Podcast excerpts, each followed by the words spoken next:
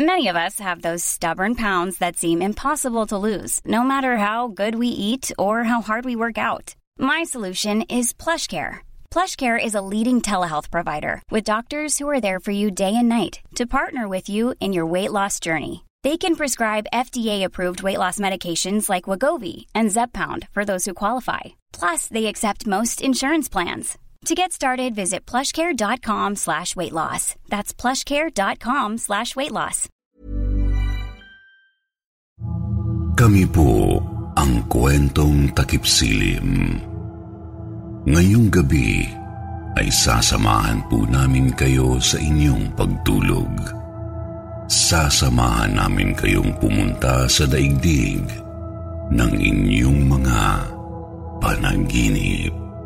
Huminga ng malalim at ipikit ang inyong mga mata. Mag-umpisa na po tayo. Lalaking nakaberde. Magandang gabi, Sir Jupiter. Itago niyo na lang ako sa pangalang Elise. Ang ibabahagi kong karanasan ay naganap noong ako'y nasa fourth year high school pa lamang. Biyernes noon nang magkayayaan kami ng mga barkada ko na maglakwat sa mall bago umuwi.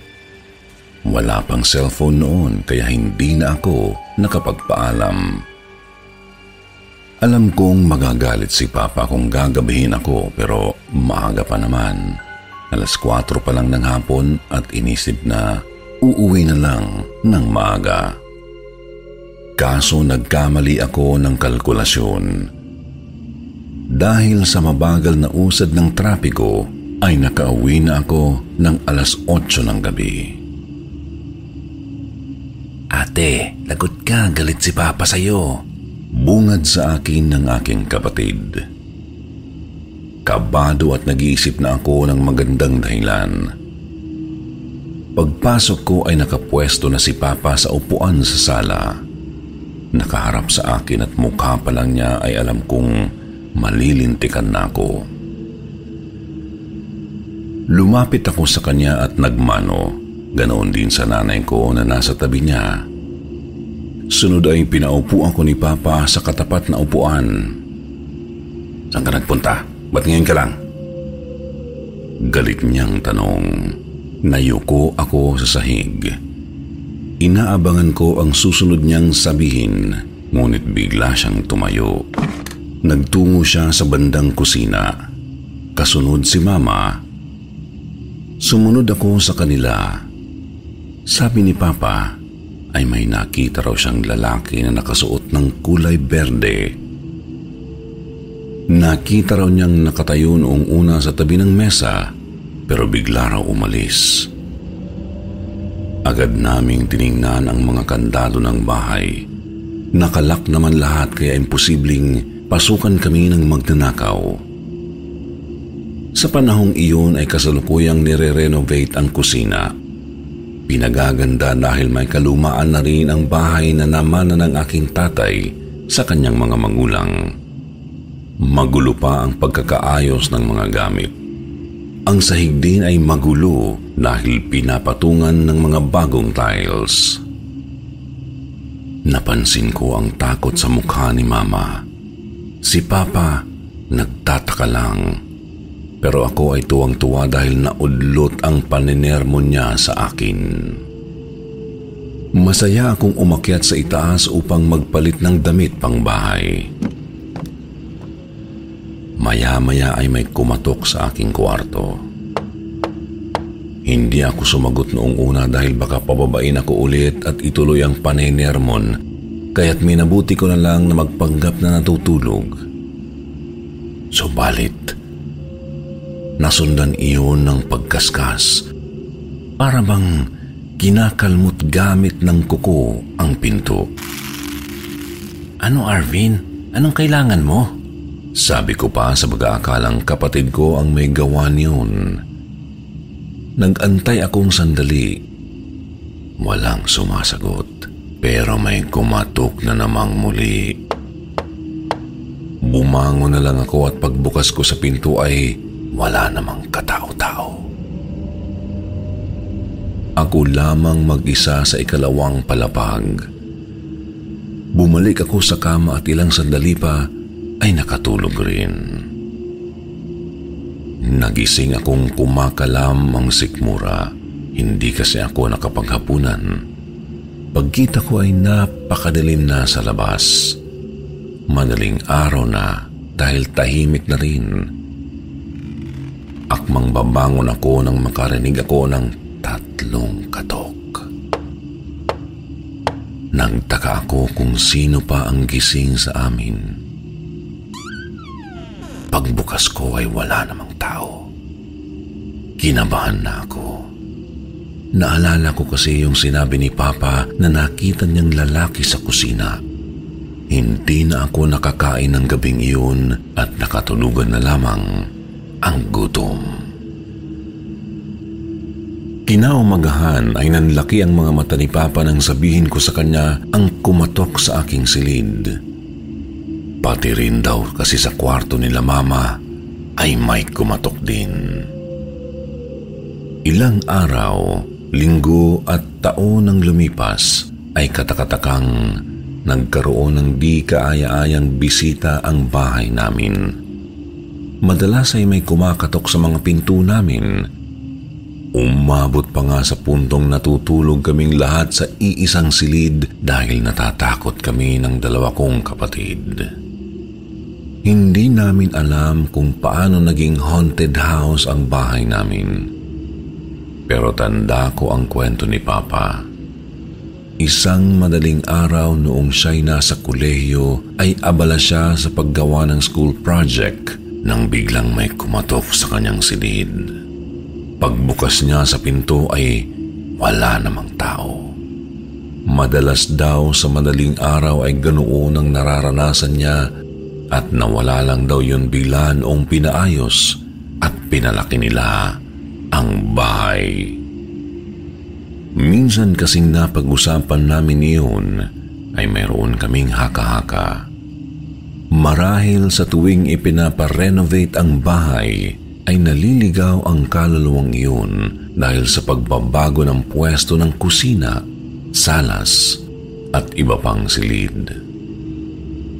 Ilang taon ang lumipas ay lumisan rin kami sa bahay na iyon at nagpunta rito sa Australia. Ang nakatira doon ngayon ay ang aking pinsan at pamilya niya. Isang araw noong magkwentuhan kami, ay nabanggit niya sa akin na may kakaiba daw sa bahay. Parang daw kasing haunted house.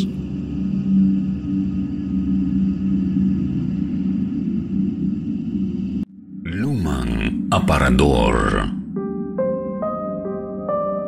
Magandang gabi, Sir Jupiter, at sa lahat ng nakikinig. Ako si Rhoda Noong ako'y 21 taong gulang, sa taong 2010, ay namatay ang aking lola sa Pampanga.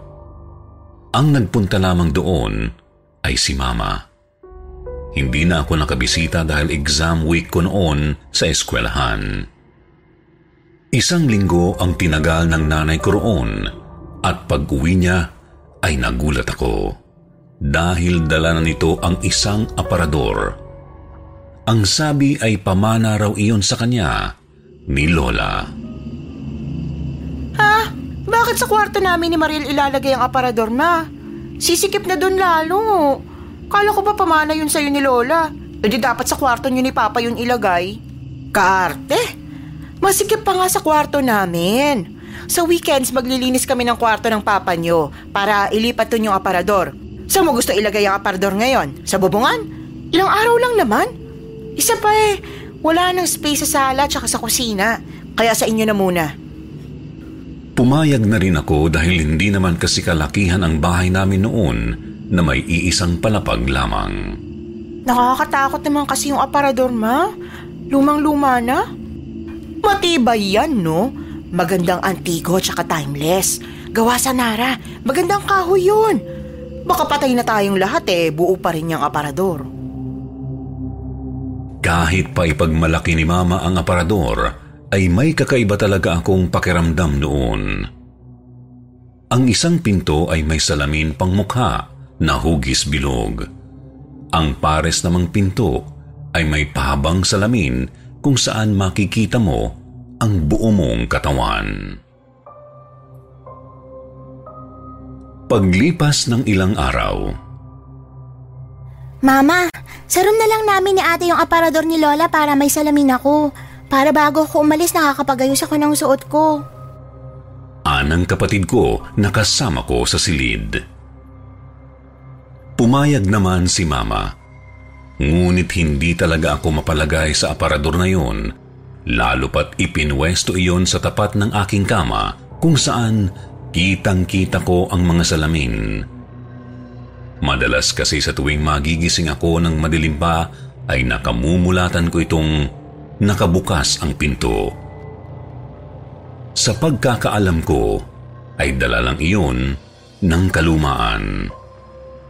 Hanggang isang gabi. Eto ka. Ayan, sige. Tingnan ko lang kung magbukas ka pa ngayon may masking tape ka na. Pabulong ko pang sabi habang tinatapalan ng masking tape ang pinto ng aparador upang hindi na ito magbukas pa. Maya-maya, sa kahimbingan ng aking pagtulog, ay nakarinig ako ng kung ano. Boses iyon ng aking kapatid na si Mariel. Bulol itong nagsasalita ng pabulong. Tinapik ko siya Pagmulat ay tumangulang ito at agad ring ipinagpatuloy ang pagtulog. Ako naman ay bumalik sa kama at natulog na rin. Subalit nagising na naman akong muli. May kung anong kumakaluskos. Maliwanag ang sikat ng buwan ng gabing iyon. Nakita ko ang likod ng buhok ni Mariel. Nakatayo ito at nakaharap sa salamin ng aparador. Bumabagsak ang mga mata ko noon sa kaantukan, pero narinig kong binuksan niya ang pinto ng aparador. At mukhang siya yata ang nag-iiwan yun ng bukas. Kinaumagahan. Sigurado ka, Mariel? Hindi mo alam na tumayo ka sa harapan ng salamin ng aparador? Narinig ko pa nga binuksan mo ang pinto nun at ikaw pala tong nag-iwan nun ng bukas. Mariel, baka yung paulit-ulit mong bangungot naging sleepwalk na. Haka ni Mama. Hanggang sa magising na naman akong muli isang gabi. Nakita ko na naman ang likod ng buhok ni Mariel. Nakaharap na naman siyang muli sa salamin. Nagtaka ako. Sa mga oras na iyon ay alerto na ang isipan ko. Magsasalita na sana ako noon, ngunit nahinto akong bigla. Nang madako kasi ang paningin ko sa ibaba, ay walang mga paa ang babaeng nakatayo sa harapan ng salamin. Hindi pala si Mariel ang naroon. Tiningnan ko pa iyong mabuti. Natanto kong isang refleksyon pala ng babaeng nakatalikod ang nakikita ko. Ibig sabihin ay mayroong babaeng nakaharap sa akin na hindi ko nakikita. At refleksyon lamang ng likod niya ang nakikita ko sa salamin. Dahan-dahang nanindig ang mga balahibo ko sa katawan para kong binuhusan ng tubig na malamig. Nang makita kong unti-unti ay humaharap ang mukha nito. Si- sino ka? Umalis ka rito! Nakangiti ito na parang alam niyang natatakot ako. Hindi ko kilala ang mukha niya pero dama kong may masama itong imbensyon. Kahit binalot na ako ng pagkasindak noon ay may kung ano sa akin na hindi ko magawang iwalay ang paningin sa kanya. Hanggang sa naglakad ang babae papasok sa loob ng salamin ng aparador at nawala na lang basta. Naiwan akong nanginginig ang katawan sa takot at nakikitang bahagyang bukas pa rin ang aparador. Pasikat pa lang ang araw ay sinabi ko agad sa mga magulang ko ang nangyari. Totoo bang may nakita ka kagabi? Ang lola mo bang nakita mo? Hindi ma, hindi si lolang nakita ko. Ibang babae. Katulad niya ang buhok ni Mariel, pero hanggang dun lang. Hindi ko pa nakita ang mukha niya sa mga old family pictures natin. Dapat pala ipinatapon ko na agad yun kagabi pa. Sabi kasi ng kapitbahay natin, akala nila may bisita tayong ibang babae dito sa bahay. Noong isang gabi raw kasi, may nakita silang babaeng nakapantulog. Nakatayo lang daw sa hagda ng bahay natin. Sino kaya yun, ma?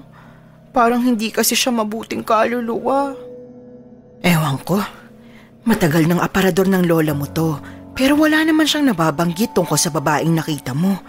Mabuti pang itapon na lang to kesa pamahayan tayo ng hindi natin kilala.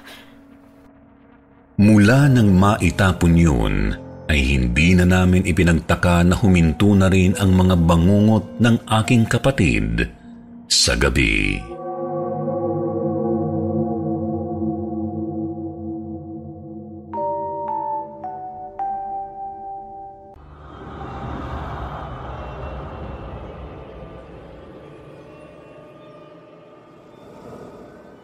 Mahabang kamay. Isang mapagpalang gabi sa inyo, Sir Jupiter, ganun din sa inyong mga tagapakinig. Gusto ko lang po sana na ibahagi ang karanasan naming mag-asawa. Napaka-memorable po kasi nito dahil unang beses lang po ako nakaranas ng tungkol sa mga engkanto. Kilalanin niyo na lang po ako bilang si Juris ako po ay isang online seller. Ang asawa ko naman ay Grab food driver. Ang tangi ko lang kasama sa bahay ay ang aking kapatid na dalaga, pati na rin ang dalawa kong anak na nasa elementary pa lang. Nitong nakaraang December lang po ito nangyari. Sa katunayan, magpapasko na po noon, kaya paspasan talaga kami ni Mister sa pagtatrabaho dahil sa sobrang abala, hindi na namin namamalayan na may kakaiba na palang nangyayari sa mga anak namin.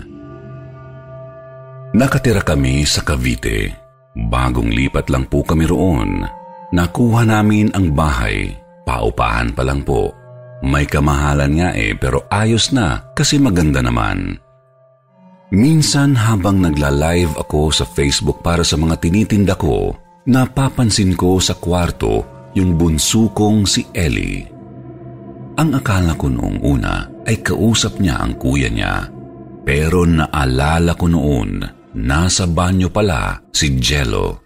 Kaya pinuntahan ko si Ellie.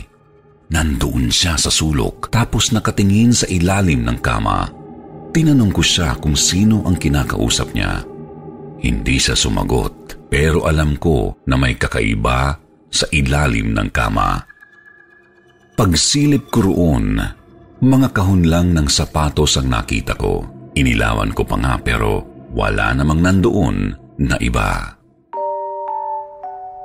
Pinagpalagay ko na lang na baka imahinasyon lang ni Ellie yun. Tatlong taon pa lang naman siya at naiintindihan ko na sa mga ganong edad, malakas talaga imahinasyon ng mga bata. Yun ang akala ko. Madalas ko nang naririnig si Ellie na may kinakausap. Pero dahil nga abala ako sa pag-online selling, madalas kong di maasikaso. Isang gabi nang makauwi si Mister, naabutang nawawala sa kwarto si Ellie. Nakaugalian na kasi ni Mister na kapag uuwi siya, si Ellie agad hinahanap niya. Hinanap namin siya. Natagpuan namin sa likuran ng bahay kung saan nandoon nakatambak yung mga lumang gamit. Mga kagamitan pa iyon ng mga dating nakatira. Sa likod bahay, meron pong puno ng santol doon. Nakita namin si Ellie na nasa ilalim ng puno. Nang tawagin siya ng papa niya, Lumapit siya at sinabing naglalaro daw sila ng kamay. Sa isip-isip ni Mister, wala namang kaming biniling kamay na laruan at isa pa, napaka-weirdo na doon naglalaro si Ellie. Ipinasok na ni Mister yung bata tapos tinawag ko ang kapatid ko na si Trisha.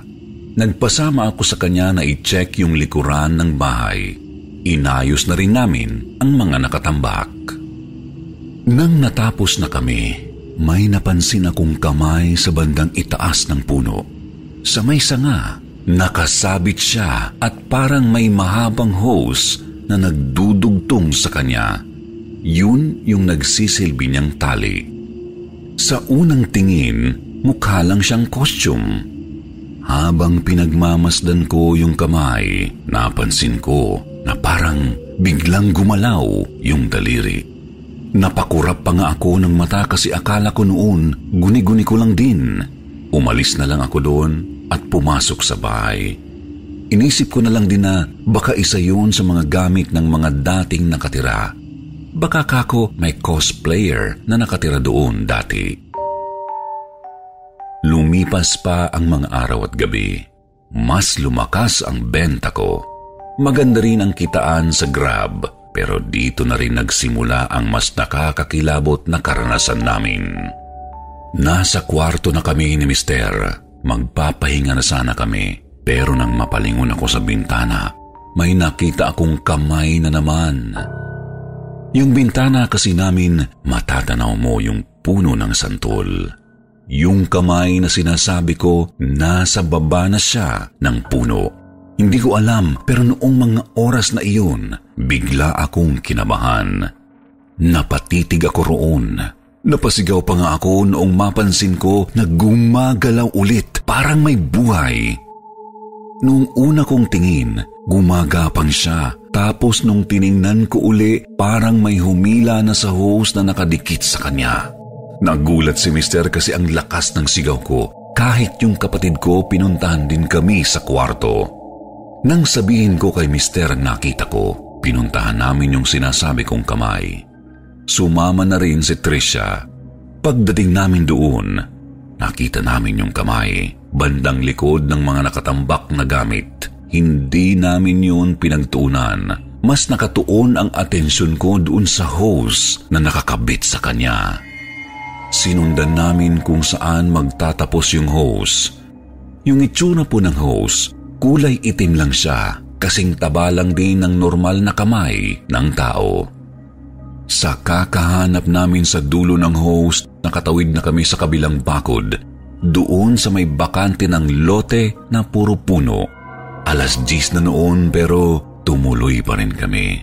Hindi kasi matahimik ang kalooban ko hanggat hindi ko nalalaman kung anong meron sa kamay na iyon.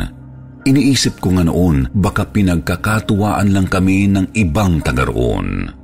Sobrang haba ng hose, ilang metro na nga ang layo namin sa bahay namin.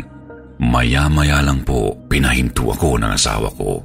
Kasi pakiramdam namin noon, narating na namin yung dulo ng hose. Nandoon siya sa likuran ng isa pang puno. Si Mister na po yung nagkusang lumapit. Sinigawan pa nga ni Mister kasi akala niya tao yung nandoon. Pagsilip ni Mister sa likod ng puno, mabilis siyang napabalik sa amin. Hinila niya ako paalis. Si Trisha rin bigla nang nataranta. Hindi agad sinabi ni Mister noon kung anong nakita niya pero alam ko na hindi yun maganda. Napapansin rin namin na habang pabalik kami ng bahay, yung hose ay hinihila papunta doon sa bakanteng lote. Nang makita na namin yung kamay, maging si Trisha ay napatili na rin. Kitang-kita naming tatlo na gumagapang yung kamay. Buhay na kamay siya, hindi siya costume. Siguradong sigurado kami. Nang makabalik na kami sa bahay, hindi na kami nakatulog. Nag-inom kaming tatlo noon para magpaantok. Saka lang sinabi ni Mister kung ano ba talaga ang nasa likuran ng puno may isa raw matangkad na lalaking mahaba ang buhok ang nandoon.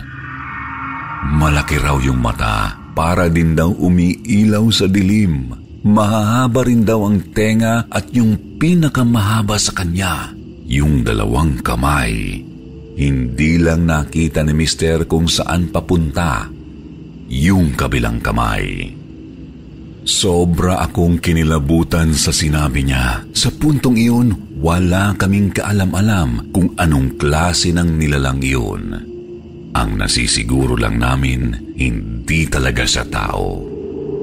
Ang pinakamalala sa karanasan namin, may pagkakataon na yung kamay nakikita na namin sa kusina. May mga gamit kaming nawawala at mga pagkain kung minsan na sa hinala namin yung kamay ang kumukuha. Hindi naman siya nananakit pero nakakabahala lang kasi kinakausap ng mga anak namin yung kamay na iyon na para bang nagkakaintindihan sila. Sa tuwing mangyayari iyon, palaging inaantok ang mga anak ko. May oras na isang buong araw silang natutulog na minsan akala namin hindi na sila humihinga. Para mapalagay, nagpatawag na kami ng pwedeng mag-bless sa bahay. Nagtanong-tanong na rin kami sa mga taga roon na kung ano ba talaga ang meron sa bahay namin.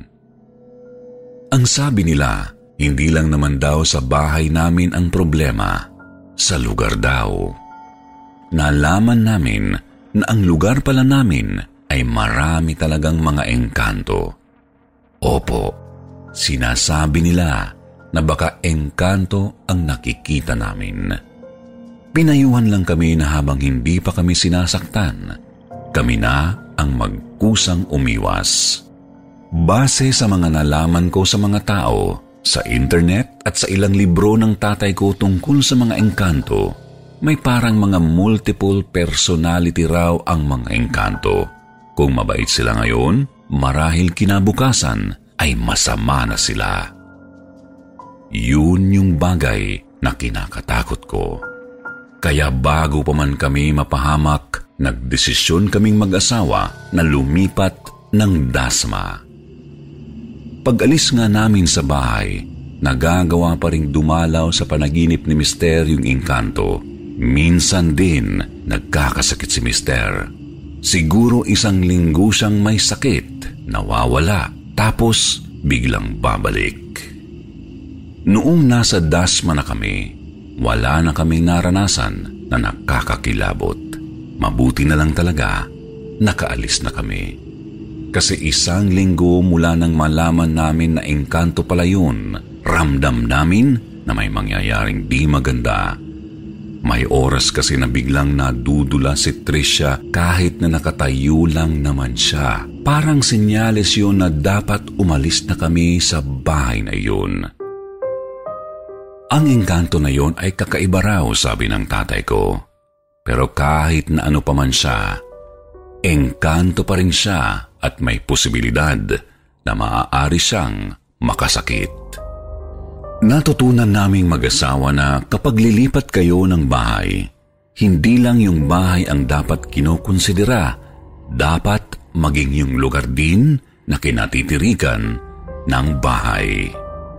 Maging paalala sana to sa mga gustong kumuha ng bahay.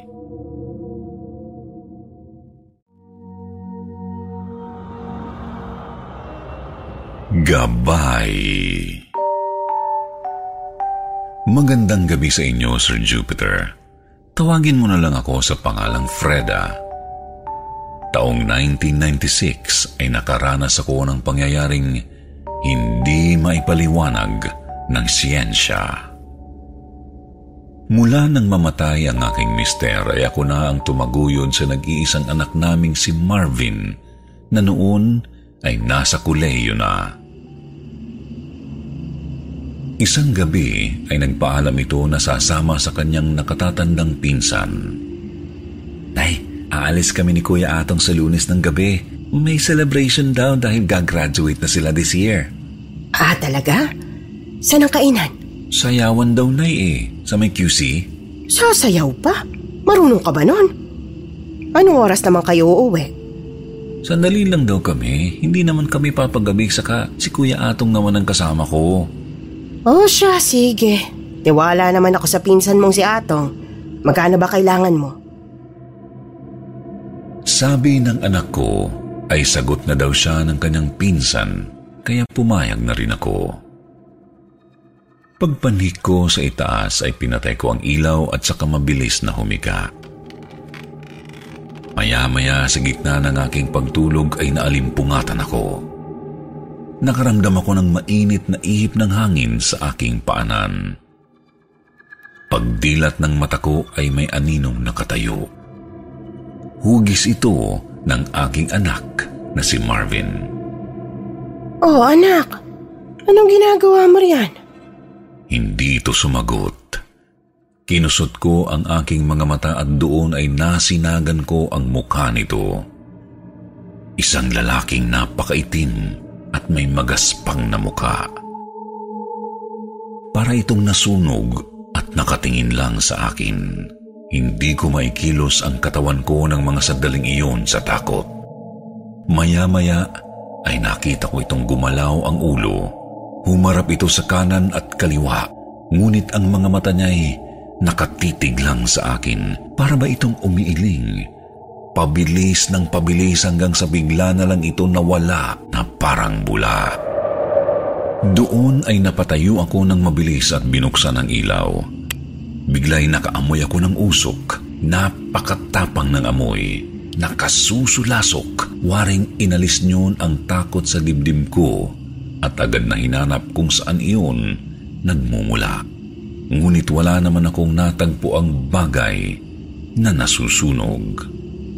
Marvin, may naamoy ka bang usok kanina? Tanong ko sa natutulog kong anak na kamumulat lamang. Umiling ito at mabilis na bumalik sa pagtulog. Kinabukasan ng hapon, linggo noon at katatapos lamang namin magmisa. Nay, mauna na kayong umuwi. Dadaan lang ako kila Kuya Atong. Sige, pero umuwi ka agad. Ikaw ang taya ngayon. Magluluto ka pa ng hapunan mamaya. Nakangiting tumango si Marvin at saka kami naghiwalay ng daan. Habang naglalakad ako ay natatanaw ko na ang maliit na gate ng bahay namin. Ngunit nagtaka ako.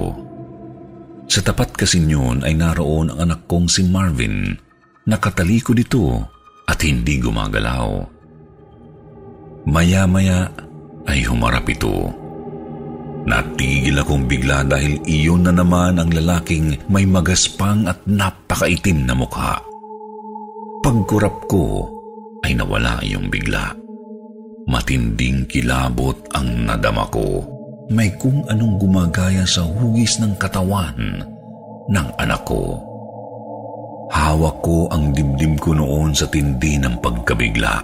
Pero napapaisip kung may nakita nga ba talaga ako wala naman kasing bakas ng tao sa tapat ng bahay namin. Napailing ako at ipinagpatuloy ang paglalakad.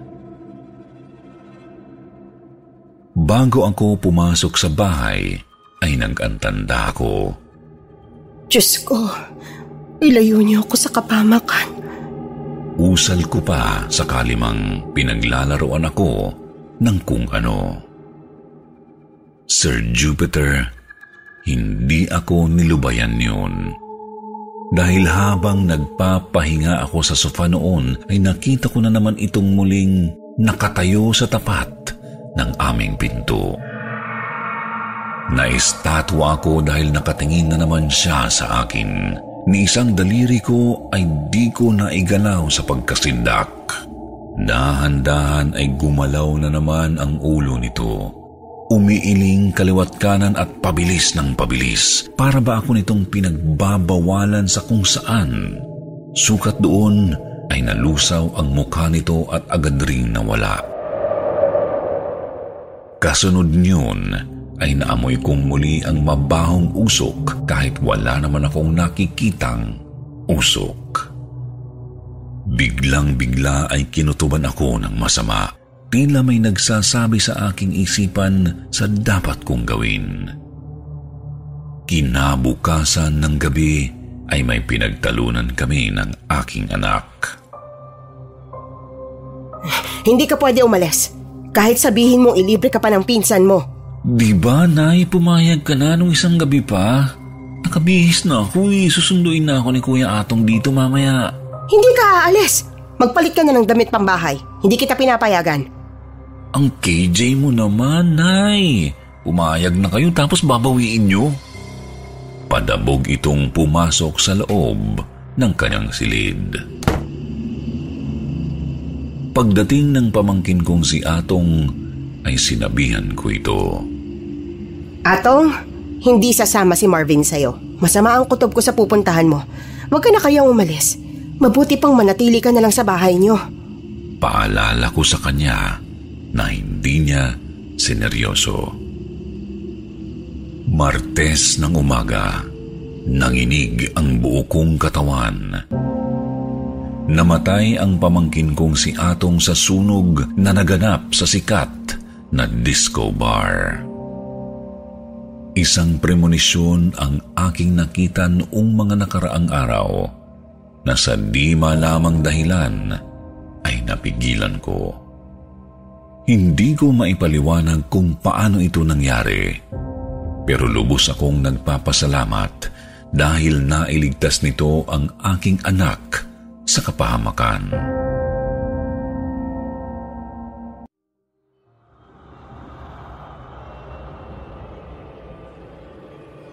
Kabit Good evening po, Sir Jupiter. Itago niyo na lang ako sa pangalang Carla. Huwag na lang po sa tunay kong pangalan dahil hindi naman po ako proud sa naging karanasan ko. Gusto ko lang na ma-share ito sa iba, hindi para manakot, kundi para na rin kapulutan ng aral. Nagsimula ito sa karupukan kong umibig Nagtungo ako sa bayan ng aming probinsya. Tinulungan ako ng pinsan kong si Vivian na ipasok sa kumpanyang pinagtatrabahuan niya. Kaming dalawa ay umuupa noon sa isang maliit na apartment. Carla, payong pinsan lang ah. Putulin mo na yung pakikipagrelasyon mo kay Russell. May asawa na siya. Di ka ba natatakot? Di ba balita rito na may lahing mangkukulam yung asawa kaya mag-ingat ka? Opo, pinsan. Yun lang ang lagi kong sagot sa pinsan ko kahit ang totoo ay wala talaga akong balak na tapusin ang relasyon namin ni Russell. Masaya kami sa piling ng isa't isa kahit pa may lahi raw mangkukulam ang asawa nito. Hanggang isang araw, nagising na lang akong mabigat ang pakiramdam. Masakit ang mga kalamnan ko at nahihilo. Sa isip ko ay baka tatrangkasuhin lang ako kaya ipinasya kong maligo para guminawa ang pakiramdam. Ganoon na lang ang gulat ko paghubad ko ng aking damit sa banyo. Ano to? Bakit ang dami? Puno ng butlig ang katawan ko, ang iitim at namamasak. Pinalipas ko ang ilang araw sa pag-aakalang mawawala rin ito.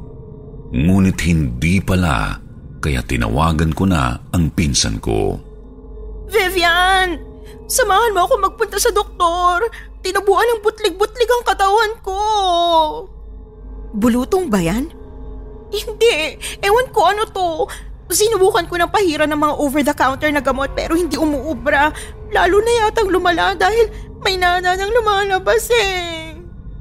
Sinamahan ako ni Vivian sa doktor pero makalipas ang ilang araw ay walang naitulong ang mga gamot na ininom ko at sa halip ay lalo pa itong lumalala. Pati sa mukha ko ay meron na, gayon din sa masiselang bahagi ng katawan ko. Nagsusuka na ako ng kulay putik. Nagsimula na ring mga moy malansa ang katawan ko gawa ng mga butlig na nagsusugat na hanggang sa... Ah! Vivian! Tulong! Diring-diri ako sa aking nakikita. Maliliit na uod ang naglalabasan galing sa mga pumutok na butlig. Tumutulo ang nana kahit saan. Maski si Vivian ay diring-diri na rin lalo pat umaalingasaw ang lansa sa loob ng silid. Umiiyak na ako sa nangyayari. Carla, sinasabi ko naman sa'yo eh.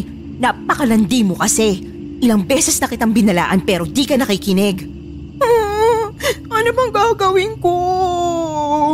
Humingi ka ng tawad sa asawa ni Russell. Paniguradong nalaman na niya ang panlolokong ginawa niyo. Natatakot ako. Baka tuluyan niya na akong patayin. Samahan mo ako, Vivian, humingi ng tawad.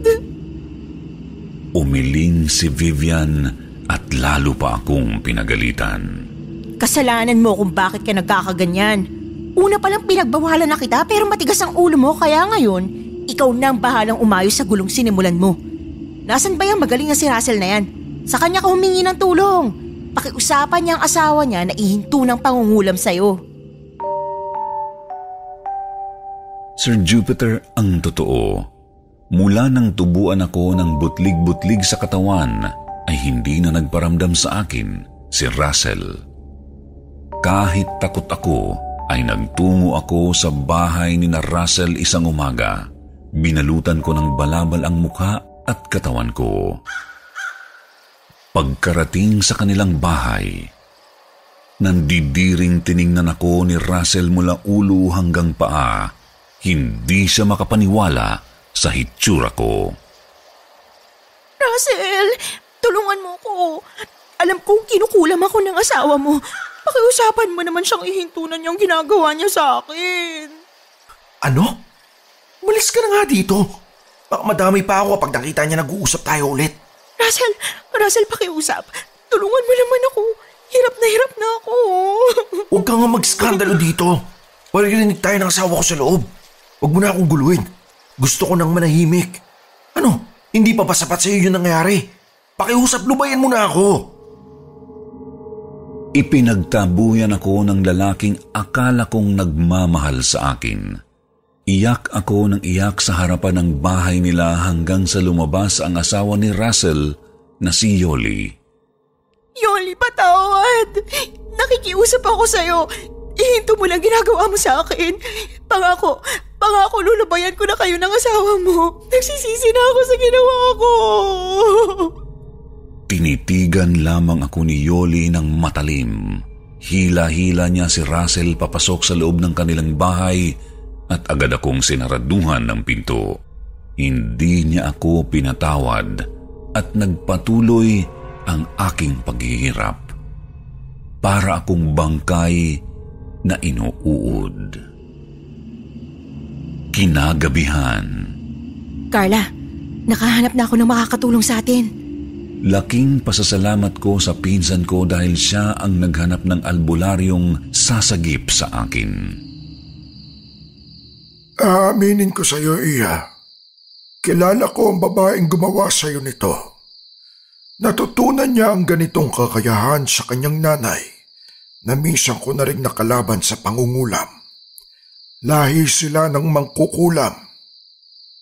Ngumuya ng dahon ng bayabas ang albularyo habang bumubulong. Sunod ay idinura sa kanyang palad. Pinahid niya iyon sa mga sugat ko. Marami pa siyang ginawang ritual na sinigurado niyang makakatulong sa akin. Iha, bukas o makalaway wala na yan. Matatapos na ang paghihirap mo. Magtiwala ka sa akin. Marami na akong napagaling. Malawak ang abilidad ko sa panggagamot sa ganitong uri ng kulam. Nahiya ako sa pinsan ko nang malaman kong limang libo ang ibinayad niya sa albularyo. Huwag ka nang mag-alala, pinsan. Ang pera, kinikita yan. Pero ang buhay, iisa lang. Huwag kang manghihinayang sa pera. Pero dapat magtanda ka na. Sir Jupiter, sa maniwala kayo't sa hindi. Penerahan lang pala kami ng albularyo dahil hindi na namin siya mahagilap matapos ang ilang araw na hindi pa rin ako gumagaling. Nako, hindi manggagamot siguro yun. Magbubuko yun. Naloko kayo. Eh, pang ilan na kayo naghahanap sa kanya? Napapadaan lang siya rito tuwing nilalako niya yung mga paninda niyang buko. Ewan nga namin kung Goryo ba talaga yung pangalan niya eh. Eh, yun na lang yung tinawag namin sa kanya dahil paiba-iba siya ng pangalan. Minsan mga talangka naman yung dala niya. Paiba-iba. Pero madalas buko. Umuwi na lang ako sa amin. Ilang araw pa ang dumaan ay nakakagulat na biglang nawala ang mga sugat ko sa katawan bumalik na ang dati kong lakas. Naisip ko na baka kinailangan ko lang talagang magpakalayo sa lugar na iyon. Sa amin na lang ako naghanap ng trabaho. Namuhay ako ng tahimik. Minsan, nabalitaan ko mula kay Vivian na may nakakita kay Russell. Hubot-hubad at takot daw itong gumagapang papalayo sa kanilang bahay para daw itong tumatakas pero kinaladkad ng kanyang asawa pabalik ng kanilang bahay. Ang sabi pa nila ay nakita nilang putol na daw ang pagkalalaki nito. Ewan ko kung totoo yun ah. Ayun kasi ang malakas na balita doon eh.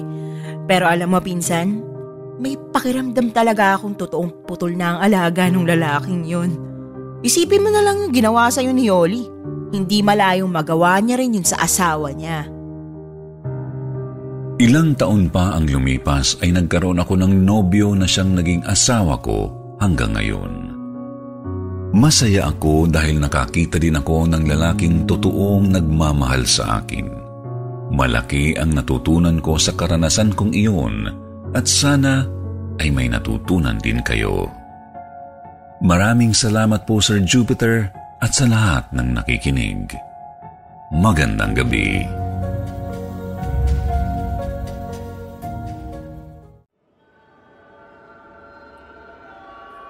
Ang babae sa bus. Isang mapagpalang gabi po, Sir Jupiter. Ako nga pala si Alfred at 22 years old na po ako ngayon. Mahilig po akong makinig sa mga kwento nyo at ngayon ay naisipan kong magbahagi ng sarili kong katatakutan na karanasan. Sana po ay mapagbigyan ninyo ako. Nangyari po ito noong pauwi na ako galing sa trabaho.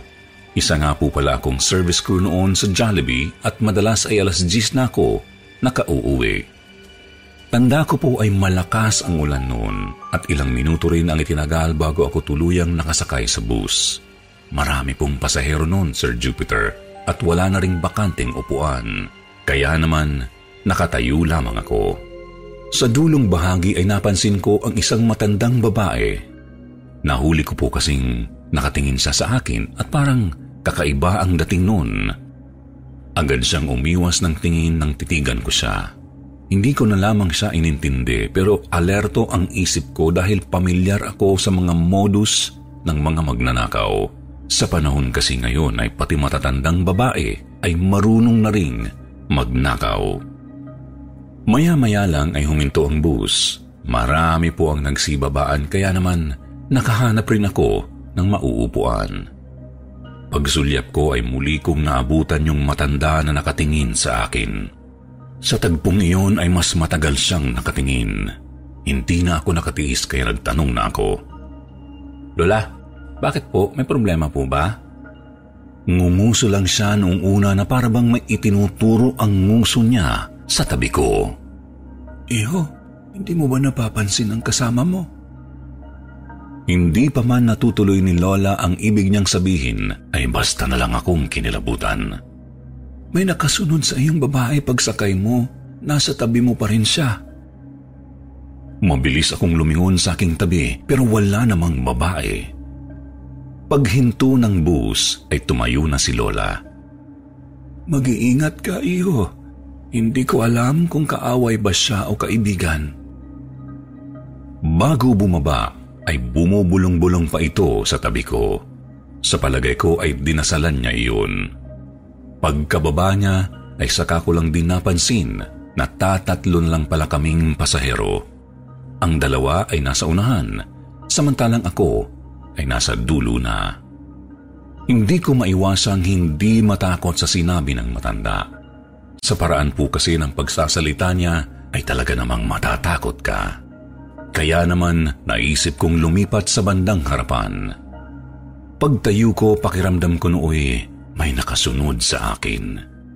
Sa gilid kasi ng mata ko ay may taong gumalaw pero nang lingunin ko ito ay wala naman. Pag-upo ko ay siya namang paghinto ng bus, bumaba na yung mga natitirang pasahero. Ako, yung konduktor, at ang driver na lang ang nasa bus. Sa katapat na upuan ay naupo ang konduktor. Isinandal nito ang ulo at para siyang pagod na. Ako naman nakatanaw lang sa bintana. Maya-maya napansin ko na parang may naglakad sa gitna ng bus. Dumaan yun sa tapat namin ng konduktor Naramdaman ko pa yung mahinang hangin sa pagdaan nito kaya agad akong napalingon. Doon nga'y nakita ko ang sinabi ni Lola. Hindi ko siya nakita ng buo pero may pakiramdam akong babae ito dahil mahabang kasuotan na kulay puti ang nakita ko. Alam kong hindi ako namalikmata o nananaginip dahil nakumpirma ito nang magsalita ang konduktor. Nakita mo yun? May dumaan, di ba? Gulat na gulat siya. Halatang natatakot rin ito. Hindi ko na napigil ang takot ko. Pumara na ako noong madaan kami sa palengke. May mga tao pa naman kasing naglalakad doon. Naisip ko kasing sakali mang sundan ako niyon, tulad ng sinabi ng matanda, ay maililigaw ko ito sa ibang lugar.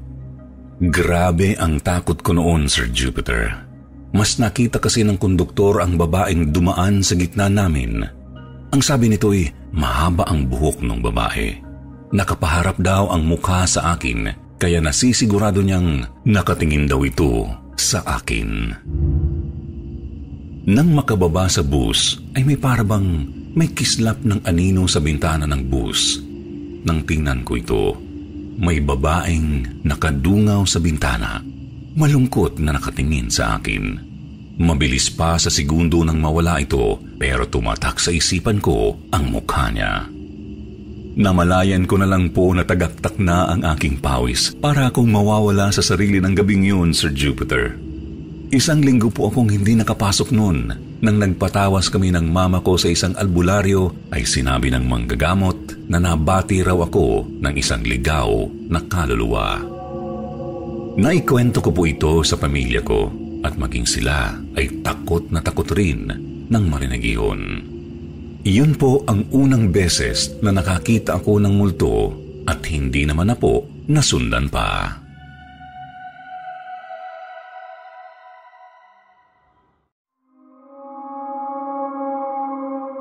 Karma Isang magandang gabi sa inyo, Sir Jupiter. Nais kong ibahagi sa inyo ang aking nakakatakot na karanasan na naganap sa taong 2001. Sa panahong iyan ay nakapag-ipon ako ng puhunan para makapagsimula ng maliit na negosyo. Kumuha ako sa isang negosyanteng Chino sa Binondo ng mga produkto tulad ng mga Class A na sapatos, imitation na pabango at kung ano-ano pang tradisyonal na kasuotan. Itininda ko ang mga ito sa pwestong inupahan ko malapit sa Divisoria. Lunes iyon ng tanghali, matumal ang bentahan. Kaya naman nang pumasok sa tindahan ang isang lalaki ay naisip kong hindi ko na siya pakakawalan lalo pat magaling ako sa bulahan at pagsi-sales talk. Hello sir, sale po kami ngayon. Ano po bang hanap nyo? Miss, meron ba kayong barong pang babae? O kaya barot saya. Ay tamang-tama sir. Kaka-deliver lang nito kahapon. Anong size po ba? Okay na to, medium. Mukhang magkakasya na to sa kanya. Ay alam nyo sir, meron ho kaming magandang bag na teterno para dyan. Kunin nyo na. Bibigyan ko kayo ng 10% discount. Matutuwa pa ang girlfriend nyo. Maganda ho kasing klase ng bag to. Ah, hindi. Wala akong girlfriend. Para sa nanay ko. 35th wedding anniversary nila ng tatay ko eh. Ganito ang gusto nilang suotin. Ah, sige nga. Pwede ka ba makita ang bag na sinasabi mo? Natunugan kong mabilis kumagat itong lalaki. Tipong mabilis mauto at mabilog. Tango lang kasi siya ng tango. Kinuha rin niya ang bag at hindi pa roon natapos ang lahat. Oo nga pala sir. May maganda kaming hikaw na papare sa mga binili nyo. Nakakabata ng itsura, kaya matutuwa talagang mother nyo. Bestseller nga po namin to dahil elegante ang pagkakagawa. Actually, last pair na to. Pero kung ikaw ang kukuha, sir, mas tataasan ko discount nyo. Hindi na nakasabat pa ang lalaki sa aking sales talk. Natuwa naman siya sa mga discount na ibinigay ko kaya pati ditakong na sandalyas ay bumili na rin siya sa akin. Ilang araw ang dumaan ay nagbalik ulit ang lalaki. Naghahanap ito ng barong naman para sa tatay niya. Nako sir, paparating pa lang po next week. Balik na lang po kayo dito. Bibigyan ko kayo ng discount. Ano pong number nyo? Para ma-text ko kayo kapag dumating na.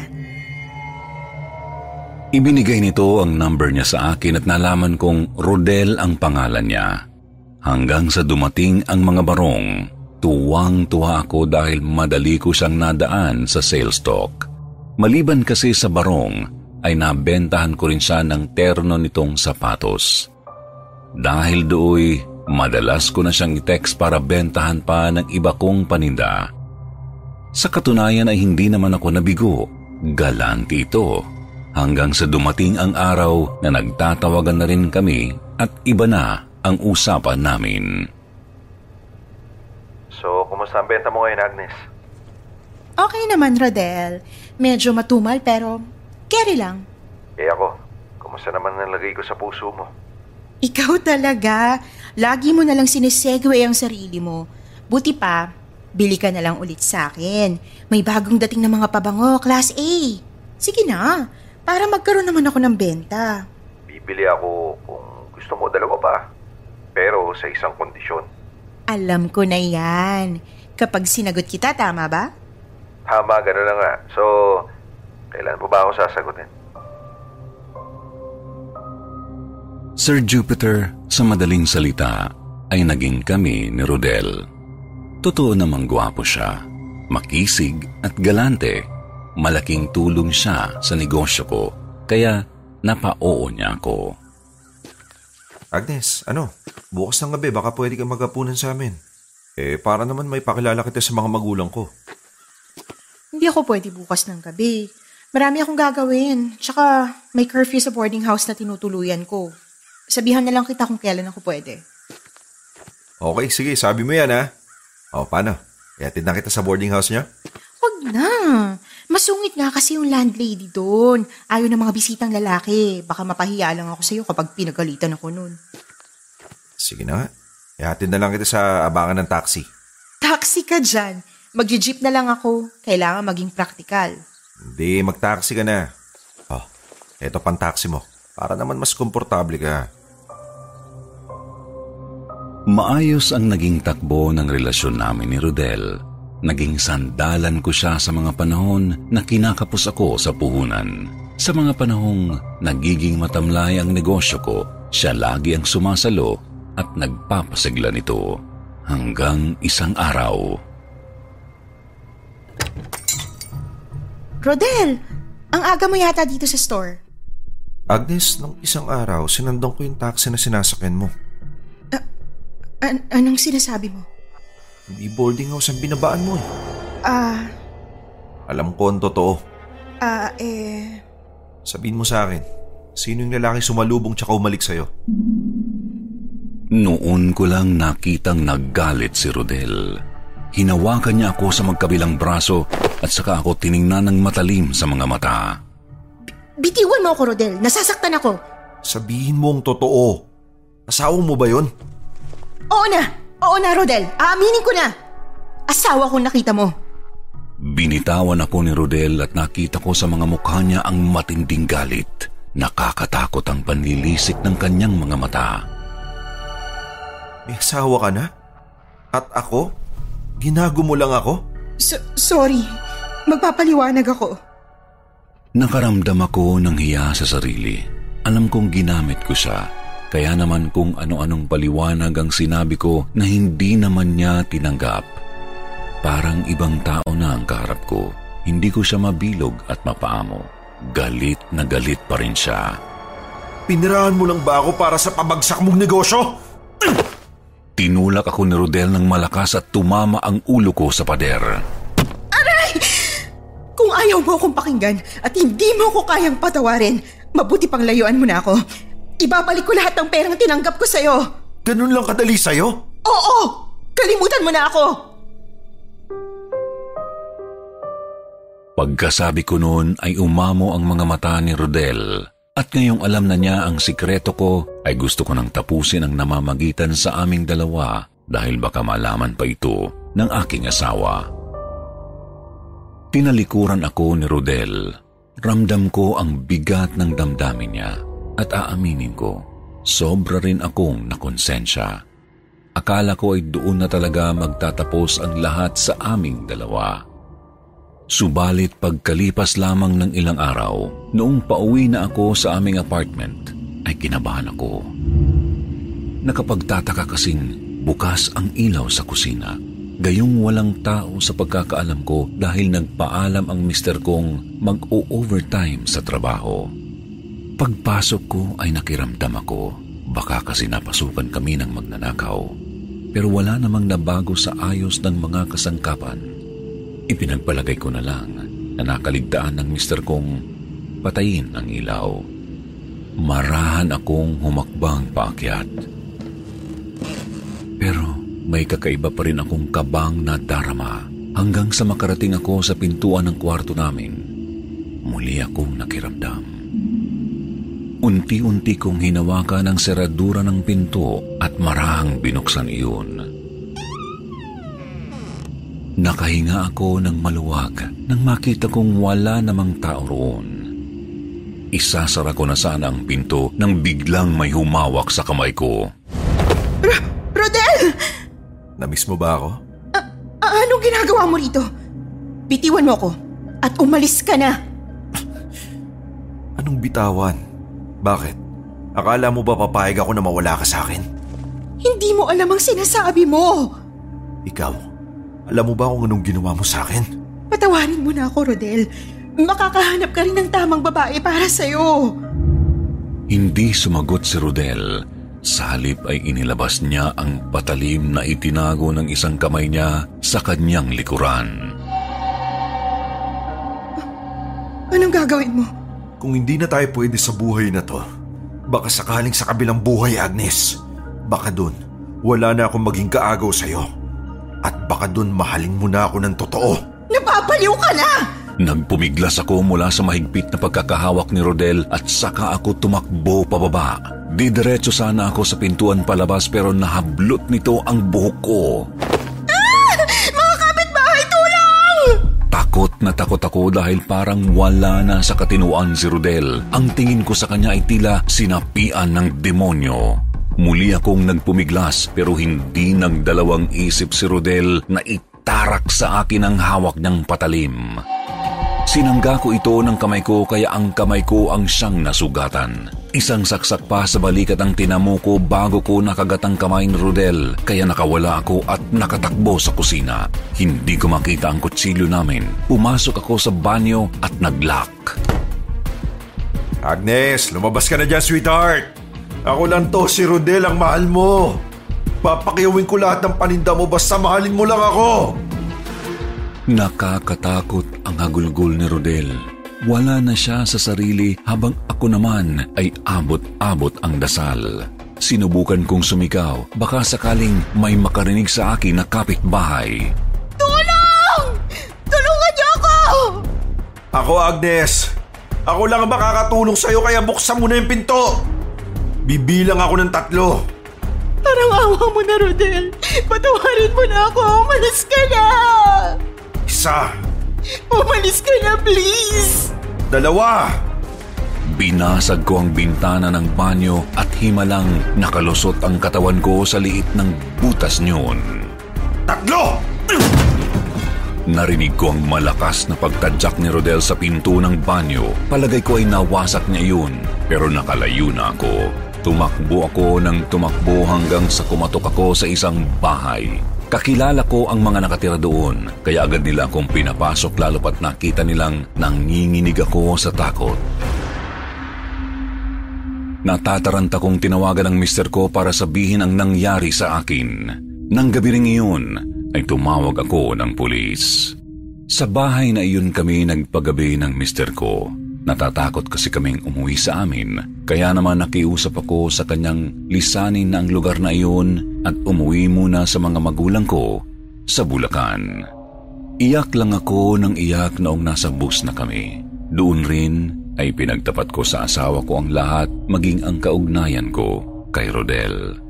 Laking pasasalamat ko dahil mas inintindi nito ang aking kaligtasan. Maswerte ako, madali niya akong napatawad. Maraming taon na ang lumipas nang mangyari ito. Hindi namin naipakulong si Rodel dahil kulang naman ang impormasyong nalalaman ko sa kanya. Ngayon, nasa Maynila na ulit kami nakatira pero malayo sa dati naming inupahan. Matagal ko na ring hininto ang pagtitinda dahil na-focus na lang ako sa mga anak ko. Ang totoo niyan, Sir Jupiter, ay mayroon pa rin takot sa akin na baka makasalubong ko ulit si Rodel. Hindi pa rin ako lubos na makapaniwala na kaya pala niyang manakit ng tao. Talagang hindi mo malalaman kung hanggang saan ang kayang gawin ng isang tao kapag nagalit ito ng matindi. Mali ang kalkulasyon ko noon na uto-uto at mabilis mabilog si Rudel. Isang malaking karma ang pangyayaring ito sa akin at malaki rin ang naging leksyon nito sa buhay ko. Sana ay nakapagbigay din ng aral itong ibinahagi kong kwento sa iba.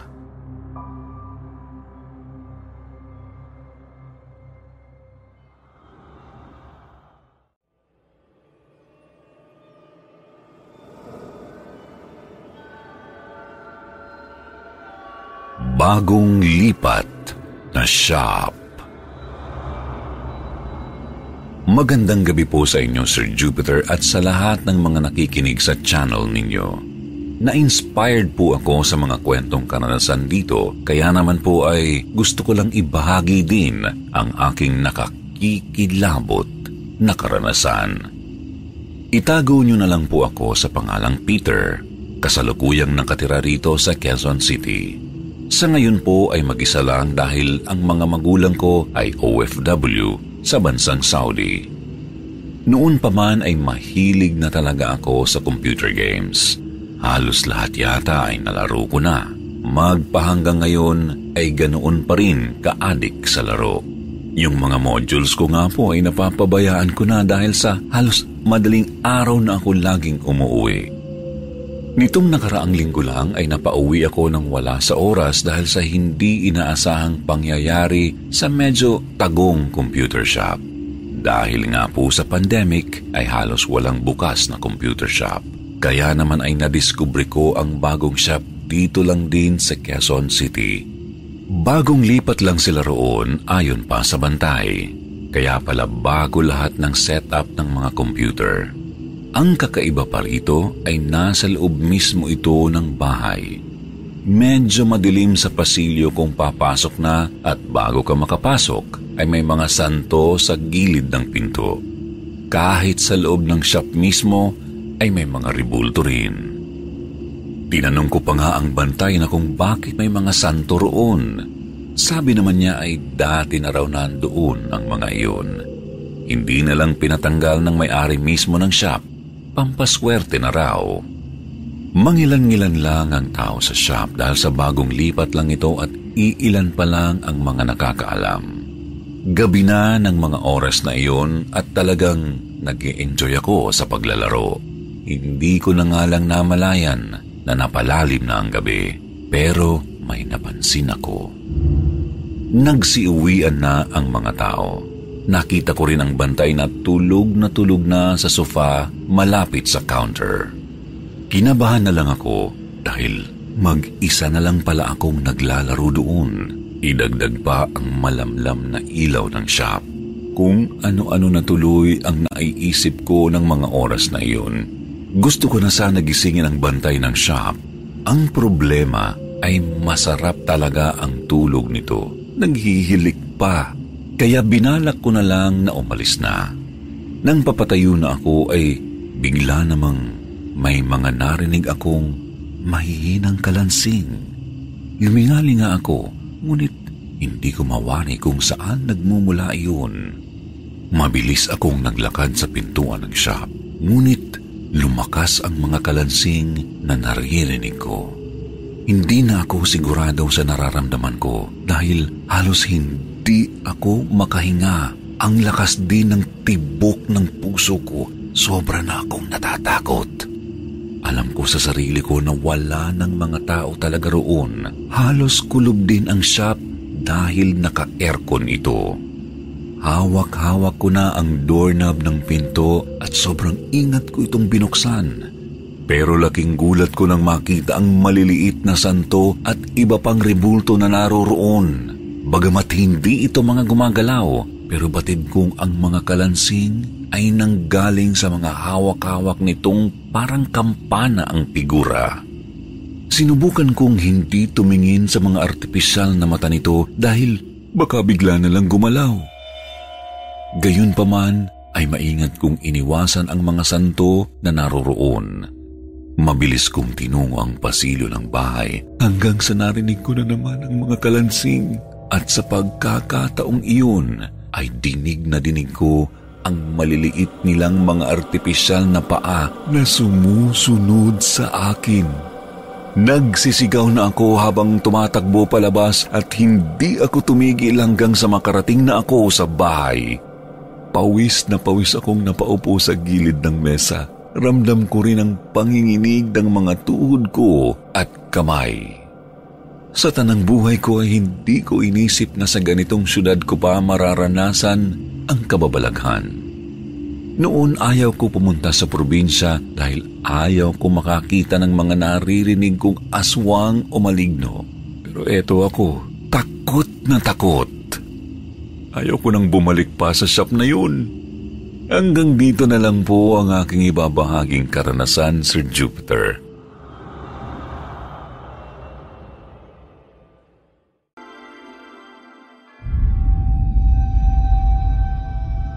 Pamilyang Pugot Tawagin niyo na lamang po ako sa pangalang Nick.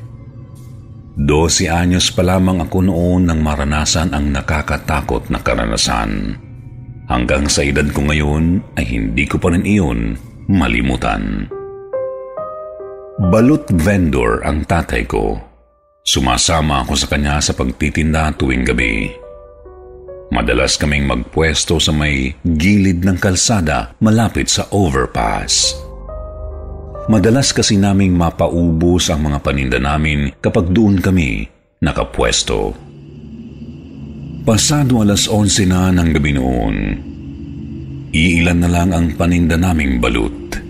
Nagpasya na si tatay na umuwi na kami dahil malalim na ang gabi. Pauwi na sana kami nang makita ko mula sa madilim na bahagi ng kalsada ang babaeng nakasuot ng mahabang saya na nababahiran ng dugo. May kargasang bata na mga dalawang taon ang edad. Sa tabi niya ay naroon ang lalaking nakasuot ng barong. Sukat ng oras ding iyon ay nabitiwan ko ang hawak kong basket na naglalaman ng balut. Sumigaw ako ng malakas nang makita ko na puro pugot ang mga ulo nila. Napayakap ako kay tatay nang makita kong naglalakad sila papalapit sa direksyon namin. Agad na dinampot ni tatay ang basket at sa kanya ako hinawakan ng mahigpit sa braso. Habang naglalakad kami papalayo ay pumapalahaw pa rin ako ng iyak. Sobrang lakas ng kabog ng dibdib ko. Daig ko pa ang tumakbo ng ilang kilometro. Akala ko noon ay ako lang ang nakakita. Nakita rin pala iyon ni tatay. Madalas daw niyang makita ang mga multo na pugot. Noong una raw ay natakot siya Ngunit sa katagalan ay nasanay na raw siya. Hindi naman raw kasi nananakit ng pisikal ang mga iyon. Sadyang nagpapakita lang daw sila sa mga tao marahil upang humingi ng simpatya sa malupit nilang sinapit. Gayunpaman marami na rin daw na motorista ang naaksidente sa lugar na iyon. May ilang nagsasabi na nakikita raw nila ang pamilyang pugot kaya hindi nila nakokontrol ang kanilang takot. Nito lamang Enero sa maniwala kayo't sa hindi. Muli ko silang nakita. Kasama ko pa naman ang aking asawa at nakaangkas siya sa likod ng aking motor. Imbis na matakot ako sa mga iyon, nakaramdam ako ng awa para sa kanila. Habang nagmamaneho ay tahimik akong nagdasal. Ipinagdasal ko na lamang ang kanilang kaluluwa upang sa gayon ay tuluyan na nilang makita ang liwanag. Nang makarating kami sa bahay ay nakita kong putlang-putla ang asawa ko. Sinabi niya sa akin na may nakita raw siyang tatlong pugot doon sa overpass. Sinabihan ko na lamang siya na magdasal. Hindi ko na sinabi sa kanya na paulit-ulit ko nang nakikita ang mga iyon. Baka kasi maghatid pa iyon sa kanya ng matinding takot. Sinadya kong hindi banggitin ang eksaktong lugar ng tinutukoy kong overpass upang hindi na maghatid ng takot sa mga makakarinig o makakabasa nito. Sa mga nakakita na sa kanila, huwag po sana kayong matakot. Sabay-sabay nawa natin silang ipagdasal upang makaakyat na sila sa langit.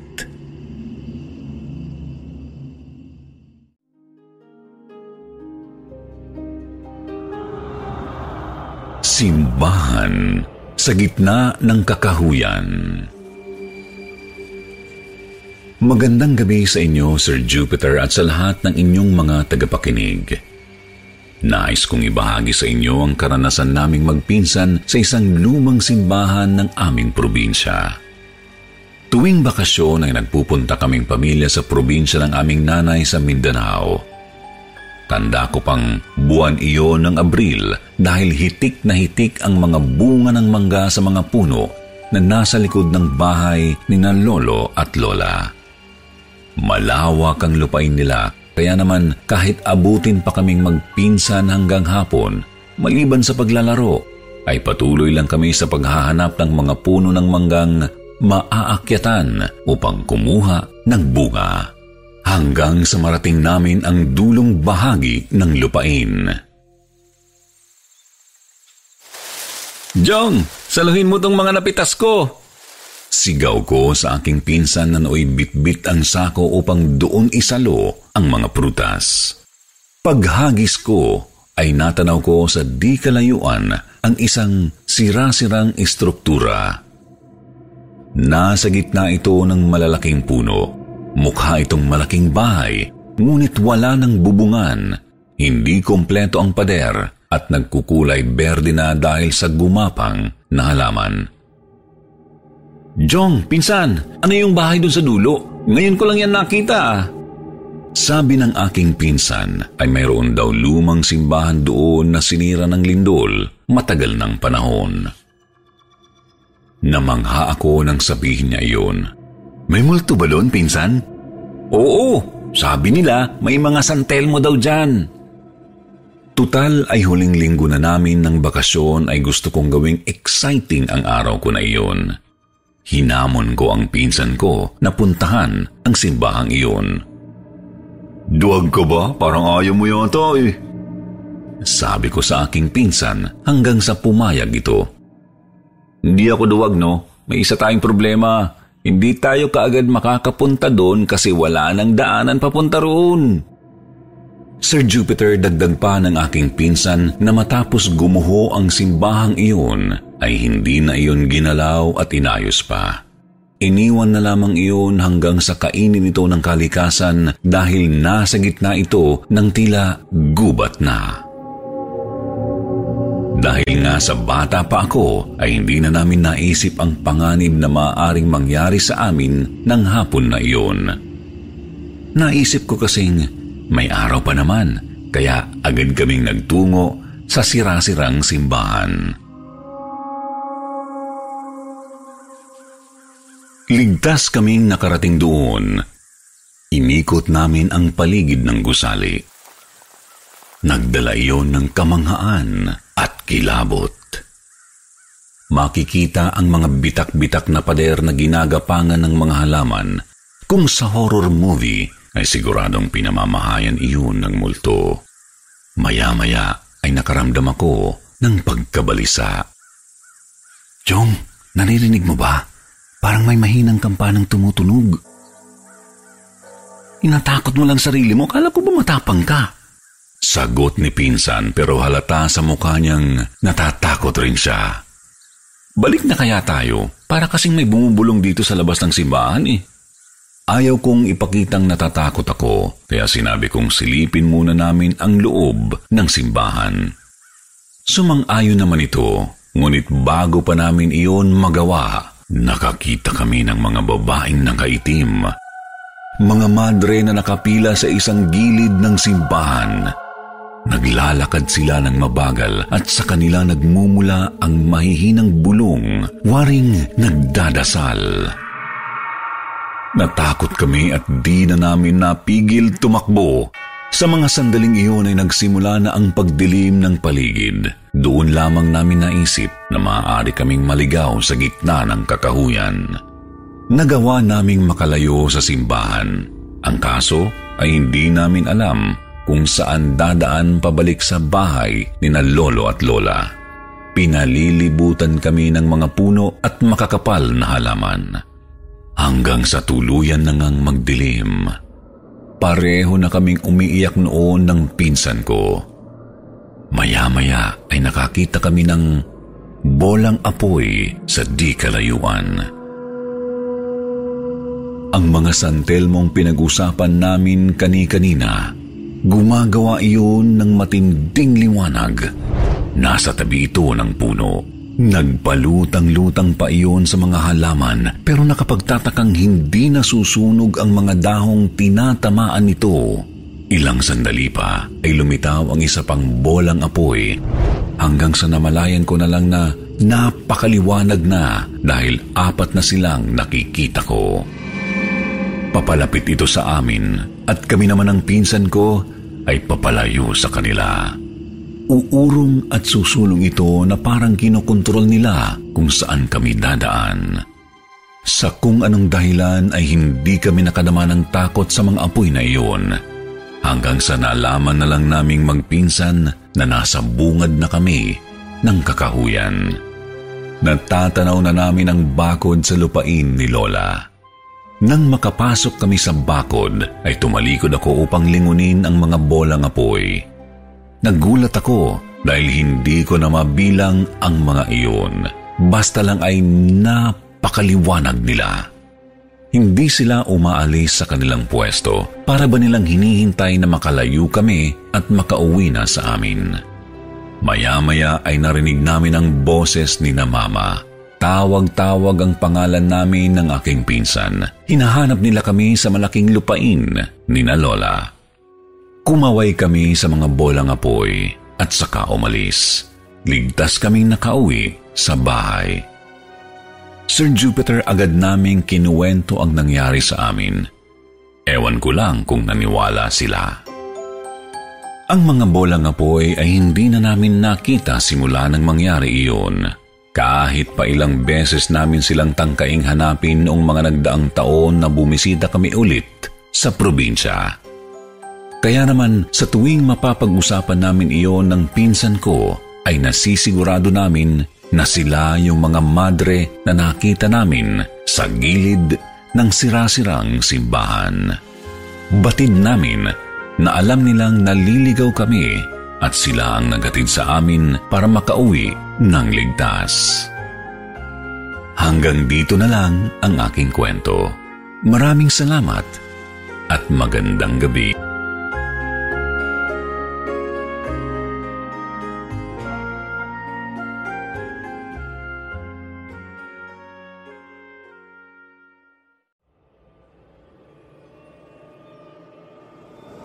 May bumulong sa akin. Magandang gabi po, Sir Jupiter. Maraming salamat po sa pagkakataon na maibahagi ang aking karanasan. Itago niyo na lang ako sa pangalang Jeff.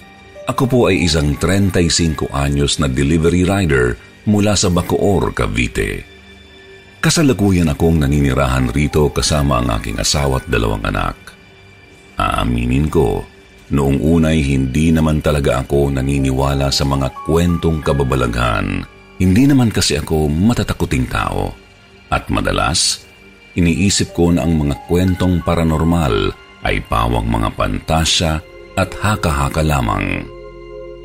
Sa tinagal-tagal kong nagtatrabaho bilang rider, ni minsan ay hindi ako nagkaroon ng kakilakilabot na karanasan hanggang sa dumating ang isang pangyayaring hindi ko makakalimutan. Naganap ito sa araw ng Sabado. Rush hour kaya't maraming customer na nag-aabang ng mabubuk na sasakyan pa uwi. Isa na ako sa ilang mga riders na nag-duty sa mga oras na ito. Matapos maghatid ng ilang mga customer, ay nakatanggap ako ng tawag mula sa aking ina. Hello, ma. Hello, Jeff. Kumusta? Ayos lang ho, ma. Nakapaghapunan ka na ba? Eh, hindi pa nga ako eh. May susundin pa ho muna akong isang customer bago po magpahinga.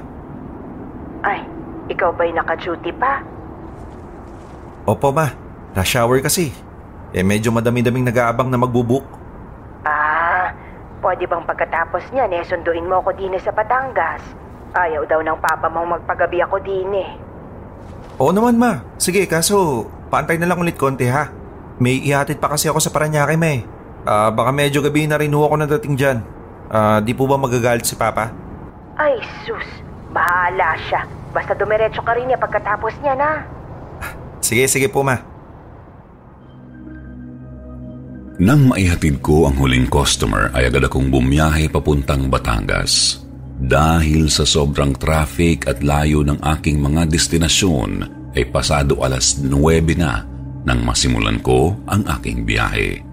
Upang mapabilis ay naisip kong dumaan sa isang di tanyag na shortcut sa bandang tanawan kahit di ko pa masyadong kabisado at ilang beses ko palang itong nadaraanan. Nang makita ko ang entrada sa daan na yun ay agad ko itong sinuong. Kahit walang kailaw-ilaw, walang katao-tao at labis na magkakalayo ang mga bahay sa paligid.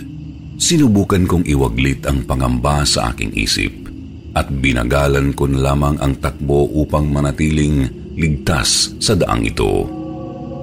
Ayon sa ginagamit kong navigation app, ay 30 minutes lang umano ang aabutin ng biyahe ko rito.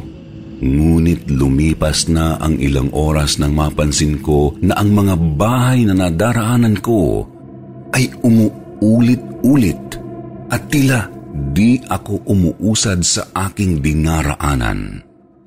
Sinubukan kong i-check ang aking lokasyon sa navigation app, ngunit nagloloko na ito. At ang cellphone ko mismo ay nagloloko at namamatay-matay na rin. Abay, napakamalas nga naman. Kung kailan ka nagmamadali, saka naman nagkakaganito. Kung alam ko lang, hindi sana, nag-highway na lang ako. Shortcut, shortcut pa kasing nalalaman, nalungkat ka tuloy. Bigla akong nanlamig nang makarinig ako ng isang mahinang hagikgik.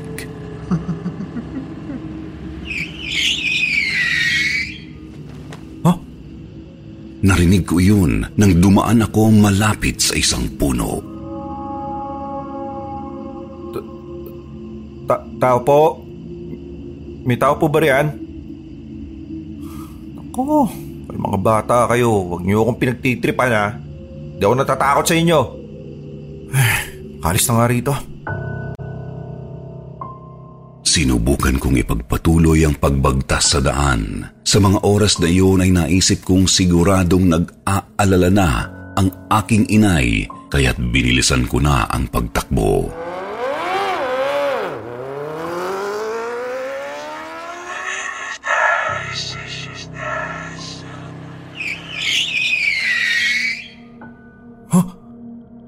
Agad akong napatingin sa aking likuran dahil ang ingay ay tila nagmula sa isang taong nakaangkas sa akin.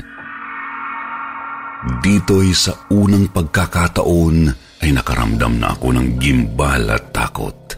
Hindi ko akalain na sa buong buhay ko ay dito pa ako magkakaroon ng ganitong karanasan sa isang madilim, liblib at di kilalang lugar kung saan isang maling likulang ay maaari na akong mapahamak at wala nang makakakita sa akin ng buhay. Diyos ko, Diyos ko, ingatan niyo ako. Kailangan ko pa akong makauwi sa aking inay. Ay, dyan naman oh. Tantanan niyo na ako. Dali-dali akong umalis sa lugar na iyon, ngunit habang nagmamaneho ay ramdam na ramdam ko ang biglang pagbigat ng dinadala kong motor na tila mayroon ngang nilalang na nakaangkas rito. Upang mawala ang aking takot ay nagsimula akong magpatugtog. Gumaan ang aking pakiramdam nang tumugtog ang mga kanta sa aking cellphone. Ngunit bahagya pa rin itong nagloloko at panakanakang humihinto. Naisip kong hindi nabigyan pa ng pansin ang kababalagang ito at magpatuloy na lamang sa pagtakbo.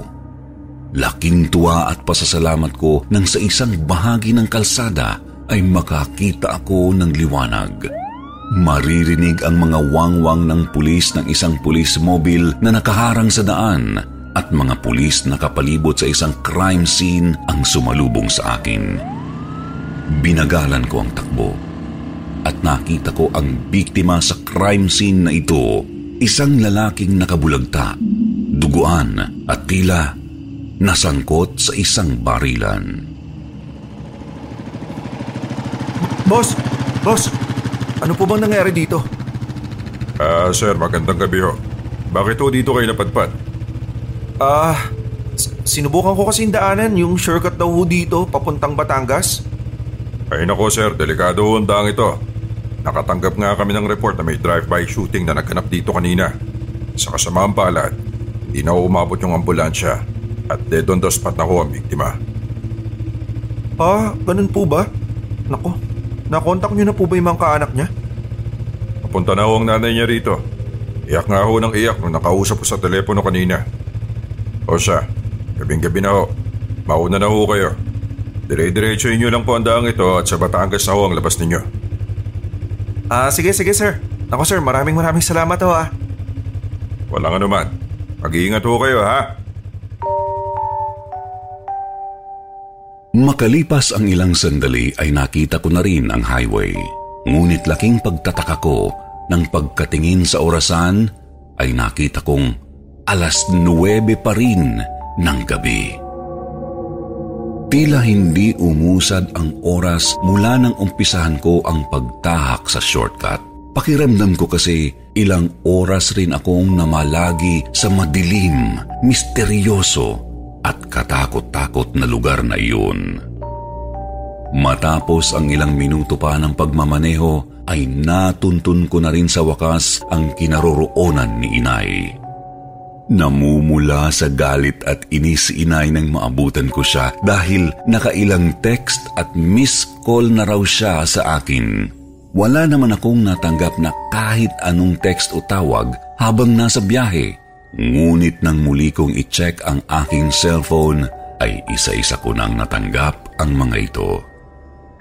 Bagamat nasermonan ako ng aking inay, ay masaya pa rin ako dahil ligtas akong nakarating sa kanya. Pagdating sa bahay ay agad kong ikinuwento Hey, I'm Ryan Reynolds. Recently, I asked Mint Mobile's legal team if big wireless companies are allowed to raise prices due to inflation. They said yes. And then when I asked if raising prices technically violates those onerous two year contracts, they said, What the f are you talking about, you insane Hollywood ass? So to recap, we're cutting the price of Mint Unlimited from $30 a month to just $15 a month. Give it a try at mintmobile.com slash switch. $45 upfront for three months plus taxes and fees. Promo for new customers for limited time. Unlimited more than 40 gigabytes per month. Slows. Full terms at mintmobile.com.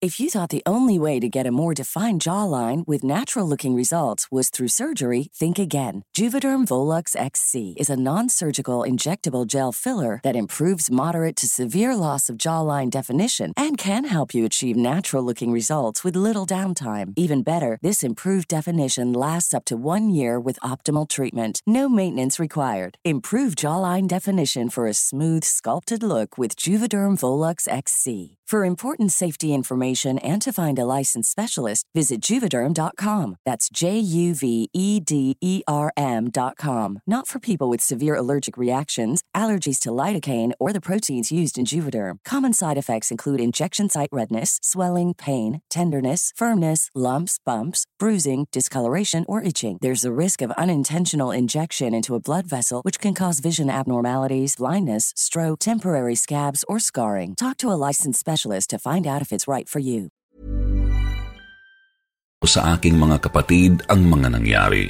Nakatanggap ako ng matitinding kantsaw at asar, ngunit kahit napipikon ay tuwang-tuwa pa rin ako dahil buhay at ligtas akong nakauwi sa kanila.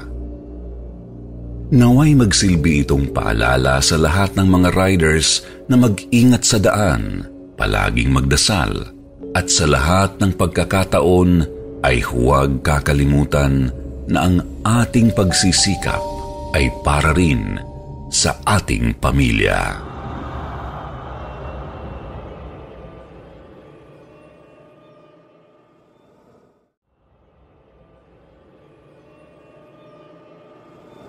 Bumalik ako araw ng Sabado.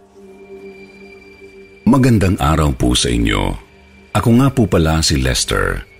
Ang kwentong ito ay hango sa karanasan ng aking ama na itatago natin sa pangalang Amador. Dati po siyang janitor sa isang paaralan dito sa aming bayan. Ibabahagi ko po ang kwentong ito gamit ang kanyang punto de vista. Araw ng Sabado noon, at dahil may naganap na programa sa paaralan noong nagdaang linggo, ay maraming kalat sa school grounds. Medyo hindi rin kasi disiplinado ang mga estudyante sa paaralang iyon. Kaya't kahit Sabado, ay pumasok ako upang maglinis. Noong araw na iyon, ay iisang gwardya lang ang nakabantay sa school grounds. Kaya't nakabatian ko siya. Eh, magandang araw ho, Chief.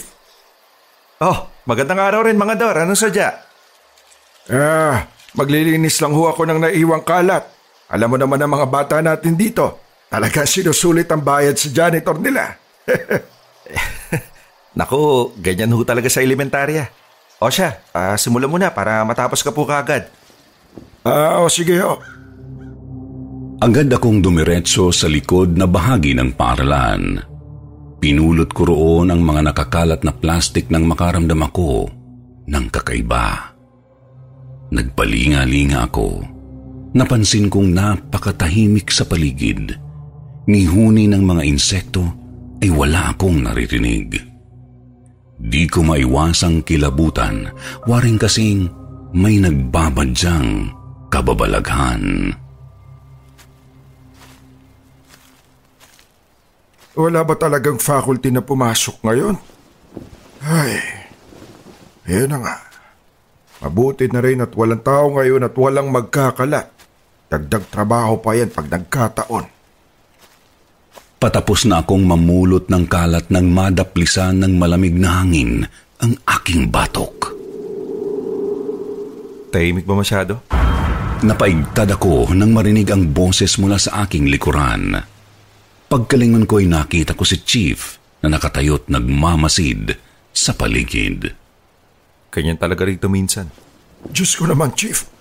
Huwag nga kayo manggulat ng ganyan. Kinabahan ako sa'yo. Pero, oo nga.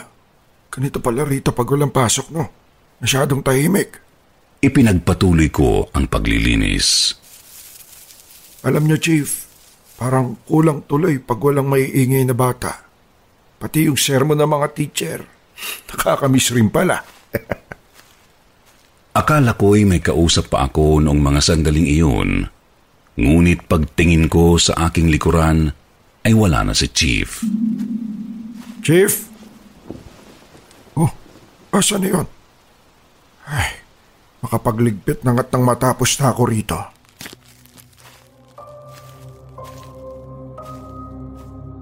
Agad akong tumungo sa janitor's station upang doon itapon ang mga basura. Dito ay kumuha rin ako ng walis, dustpan at iba pang kagamitang panlinis. Pagkaraan rito'y tumungo ako sa hallway upang linisin ang mga alikabok at kalat doon. Tahimik akong naglalakad sa hallway nang bigla akong may naulinigang boses ng babae sa isang silid. Good morning, class. Our lesson for today is about... Tila biglang tinangay ng hangin ang boses ng babae. Ngunit sigurado ako sa aking narinig. At sigurado akong boses iyon ng isang nagtuturong teacher. Sa puntong ito'y nakaramdam na ako ng kilabot, kung kaya't nagdahan-dahan na ako sa paglalakad. Ilang hakbang lang mula sa silid ay mayroon na naman akong naulinigan. Mga boses ng estudyante nagtatawanan. Ha? Napatalon ako't napabitaw sa hawak kong walis nang marinig ang tatlong malalakas na kalabog na waray katunog ng mga malalakas na hampas sa isang pisara. Sinundan ito ng isang malakas na sigaw. Class, Nanigas ang aking katawan at kinilabutan ako ng gusto dahil ang sigaw na aking narinig ay waring nagmula sa ilalim ng lupa. Pilit kong ipinagpatuloy ang paglalakad hanggang sa makarating ako sa silid na pinanggagalingan ng mga ingay. Habang papalapit sa bintana ng nasabing silid, ay hindi ko na naririnig ang boses ng babaeng teacher. Bagkus ay napalitan ito ng mga kakaibang ungol at daing. Sumandal ako sa pader. Katabi ang bintana ng silid. Dito'y pilit kong pinakalma ang aking sarili at pinainit ang nanlalamig kong mga kamay. Nang mga sandaling iyon, pakiramdam ko'y sasabog na ang aking ulo sa sobrang kaba, kaya't ipinikit ko ang aking mga mata at nag-isip. Nang makapagdesisyon ay bumulong ako ng isang maikling dasal at nag-antanda. Our Father, who art in heaven, hallowed be thy name. Thy kingdom come. I will be done on earth as it is in heaven. Hindi, w- wala yan. Guni-guni lang yan. Halos araw-araw ba namang may klase? Baka nasanay lang ako na nakakarinig ng kung ano-ano. Eh, posible namang meron talagang... Natigilan ako sa pagsasalita nang makasilip ako sa bintana ng silid at makita ko ang isang gurong nakatayo sa harapan. Nang tanawin ko ang likod ng silid, ay nakita ko ang ilang mga estudyanteng nakaupo sa mga armchair. Lahat sila'y mapuputlat kulay abo ang balat. Kinilabutan ako nang may biglang humawak sa aking kanang balikat. Pagkalingon ko ay nakita ko si Chief. Nakatitig rin siya sa loob ng silid. Huwag ka maingay. Hindi tao mga yan.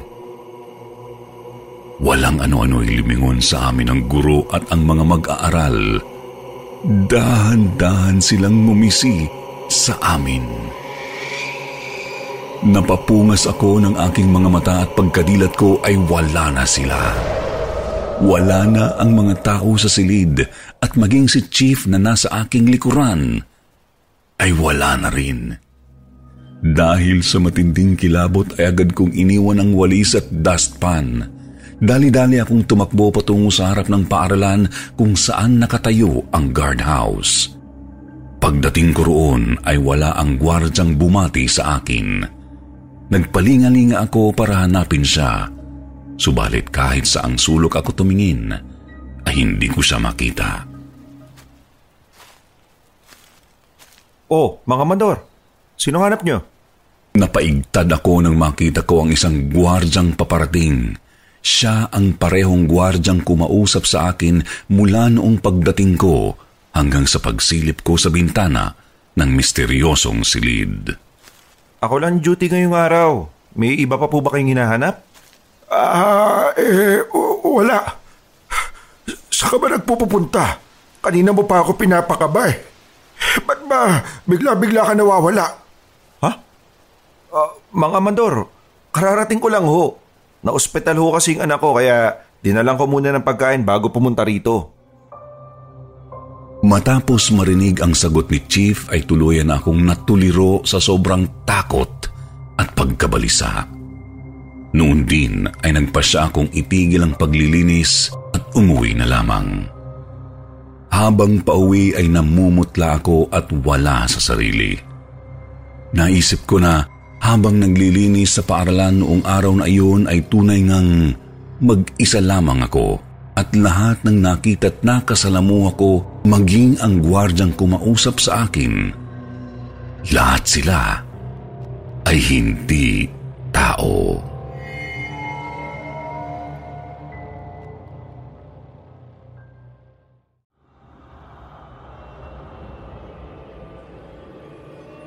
Ang babae sa ospital. Good evening, Sir Jupiter. Sana po ay mapili niyo ang aking kwento sa inyong channel. Bago ang lahat, ako nga po pala si Robbie at kasalukuyang second year med student. Tuwing wala po akong pasok ay hilig ko pong makinig ng mga kwento nyo sa YouTube. Kaya naman naisipan kong ibahagi ang nakakikilabot na karanasan ko noong college pa lamang ako. Hindi po talaga ako masyadong naniniwala sa mga multo, Sir Jupiter. Pero may isang pangyayari ang talaga namang naghatid ng takot sa akin.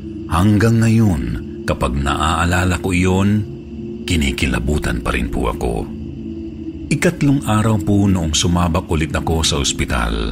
Marami akong ginawa noong mga araw na iyon. Kaya naman inabot na ako ng alas 10 ng gabi. May mga kasama po ako noon na kaklase pero hindi ko po sila gaanong kinakausap. Hindi ko rin naman po sila gaanong kaklose. Iba po kasi ang schedule ng mga kaibigan ko, Sir Jupiter. Kasalukuyan po akong nagpapahinga sa lobby at mag-isa lamang po ako noong mga oras na iyon. Hinihintay ko pa rin po kasi ang head nurse para papirmahan ang aking timetable sheet. Maya-maya pa ay dumating na rin ang iba kong kaklase. Inaya nila akong kumain sa kantin pero hindi po ako sumama. Kaya naiwan ulit akong mag-isa sa lobby. Sa sobrang inip ko po sa kahihintay sa head nurse, nakaramdam ako ng pagkaihi. Kaya naman tumayo na ako at naglakad papunta sa CR. Medyo malayo-layo po sa lobby ang banyo. Habang naglalakad ako sa hallway, napansin ko po na parang wala akong nakakasalubong na mga nurse. Medyo madilim rin po dahil patay sindi ang ilaw. Bigla ay may nakita akong babae. Nakatalikod siya at naglalakad. Mahabang buhok at nakasuot ng patient gown. Hindi ko po alam kung bakit pero nakaramdam po ako ng takot. Nanginginig na rin ang aking tuhod habang pinagmamasdan siya. Nang marating ko ang banyo, ay kaagad din naman po akong pumasok sa loob. Nang matapos umihi ay saglit muna akong naghilamos ng mukha. Ikinagulat ko nang biglang may kumatok sa pinto, sunod-sunod at parabang nagmamadali. Sandali lang! Hindi man lang siya huminto. Kaya naman nang matapos ako mabilis kong binuksan ang pinto. Nabigla ako nang wala naman akong makitang tao at madilim ang buong ospital dahil walang kailaw-ilaw. Muli na naman akong nakaramdam ng takot. Paglingon ko sa bandang kaliwa, nakita ko ang babae. May sugat sa kanyang pisngi at namamaga ang mga mata. Nakangiti siya sa akin at barabang inaaya ako na sumama sa kanya. Kahit lalaki ako, Sir Jupiter, ay hindi ko naiwasang sumigaw. Nanginginig akong umatras papasok sa loob ng CR dahil nagsimula na siyang humakbang papalapit sa akin. Dali-dali kong isinara ang pinto at sunod-sunod rin ang kanyang pagkatok. Napaupo ako sa sobrang takot. Naluluha na rin ako at hindi ko malaman ang aking gagawin. Maya-maya lang ay narinig kong nag-flash ang bowl nang tumingin ako sa salamin. Hayon ng babae at seryosong nakatingin sa akin. Muli akong napasigaw. Itinakip ko pa ang dalawa kong kamay sa mukha. Sa maniwala kayo sa hindi ay naisipan kong magdasal na lamang. Ilang segundo lang ay narinig kong may kumatok ulit sa pinto. Sir? Nang marinig ko ang boses na yun, binuksan ko ang pinto at bumungad sa akin ang janitor. Ano pong nangyari sa inyo? Sa halip na sumagot ay natulala na lamang ako. Dahan-dahan akong lumabas ng banyo at bumalik sa dati ang paligid. Hindi na patay sindi ang ilaw at may mga nurse na rin akong nakakasalubong. Ikinwento ko sa head nurse ang nangyari dahil medyo kasundo ko na rin siya. Hindi man lang siya kakikitaan ng takot at parang wala lang sa kanya ang mga sinabi ko. Ilang beses na rin daw talagang nangyari yun at madalas sa mga nurse nagpaparamdam ang babae. Madalas niya raw pakitaan ay yung nag-iisa lang. May sabi-sabi raw na ang babaeng nagpapakita ay yung pasyenteng bigla na lang natagpo ang patay sa kanyang room. Tadtad daw ng saksak at naliligo na sa sariling dugo ng madatnan. Nangyari raw yun two years ago at hanggang ngayon ay hindi pa rin nahuhuli ang suspect. Mula nang maranasan ko ang pangyayaring iyon, madalas na akong sumama sa mga kaklase ko. Hindi ko na po babanggitin ang pangalan ng ospital. May isa akong kaklase na umihi mag-isa at nang makabalik sa labi, namumutla na rin at takot na takot. Walang pinagkaiba sa karanasan ko nang ikwento niya ang nangyari. Hanggang ngayon ay kinikilabutan pa rin ako sa tuwing maaalala ko ang mga sandaling iyon. Sir Jupiter, isang karangalan po kung maitatampok ninyo ang aking kwento sa inyong channel. Magandang gabi po sa inyong lahat.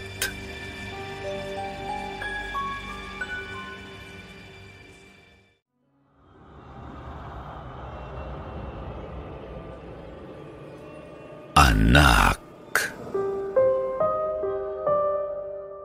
Magandang gabi, Sir Jupiter, at sa lahat ng nakikinig.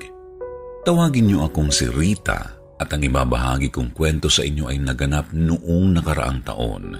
Ito ay dahil sa aking matalik na kaibigang si Delia na siya ring aming kapitbahay. Isang araw ay nag-aalala akong kausap ni Delia sa telepono. Rita, Hinarangan kami rito sa Bulacan. Hindi kami makakabalik dyan sa atin. Ipapatest pa raw ako. Si mister mukhang positive na yata. Baka pwede ikaw muna magbantay kay nanay habang wala pa kami. Ganon ba? Nako, mag-iingat kayo dyan. Huwag ka mag-alala. Akong bahala sa nanay mo. Naging maayos ang usapan namin sa telepono. Ngunit may sinabi sa akin ang asawa ko dahilan upang Magdalawang isip ako. Ano ka ba Rita? Uunahin mo pa ba sila kaysa kaligtasan natin? Paano kung positive na rin yung nanay niya? May dalawa pa naman tayong maliliit na bata rito oh. Ewan ko, Densyo. Magigilty ako kung hindi ko siya tutulungan. Matagal na kami magkaibigan. Eh hindi na natin problema yan. Dapat ka mag-anak na lang tumutulong, hindi ikaw. Matanda na si Nanay Feli at baka mapano pa kung wala magbabantay. Ako lang naman ang aasahan ni Delia. Wala naman siyang kapatid at nasa malayong mga kamag-anak nila. Kasalanan nila yan eh.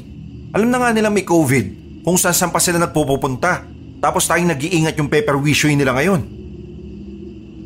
Hindi na ako nakipagtalo sa asawa ko dahil mayroon naman siyang punto lalo na't ang bunso namin ay walong buwan pa lamang. Mahirap na kung isa sa amin ang madapuan ng sakit. Inabukasan agad kong tinawagan si Delia para sabihin sa kanya ang desisyon ko. Ano? Bakit naman hindi ka pwede? Delia, nag-iingat lang ako. Ang pinakamagagawa ko lang, hatira ng pagkain si Nanay Feli. Tawag na lang tayo sa DSWD. Kung wala kang kamag-anak na pwedeng tumulong kay nanay. Ano ba yan, Rita? Matatakot si nanay kung ibang tao magbabantay sa kanya. Magwawala yun dun sigurado. Alam mo namang namimili siya ng taong sasamahan eh. Kaya nga ako sa'yo lumapit eh, dahil kilala ka ni nanay. Magmas ka na lang kung natatakot ka. Hindi ako agad nakakibo.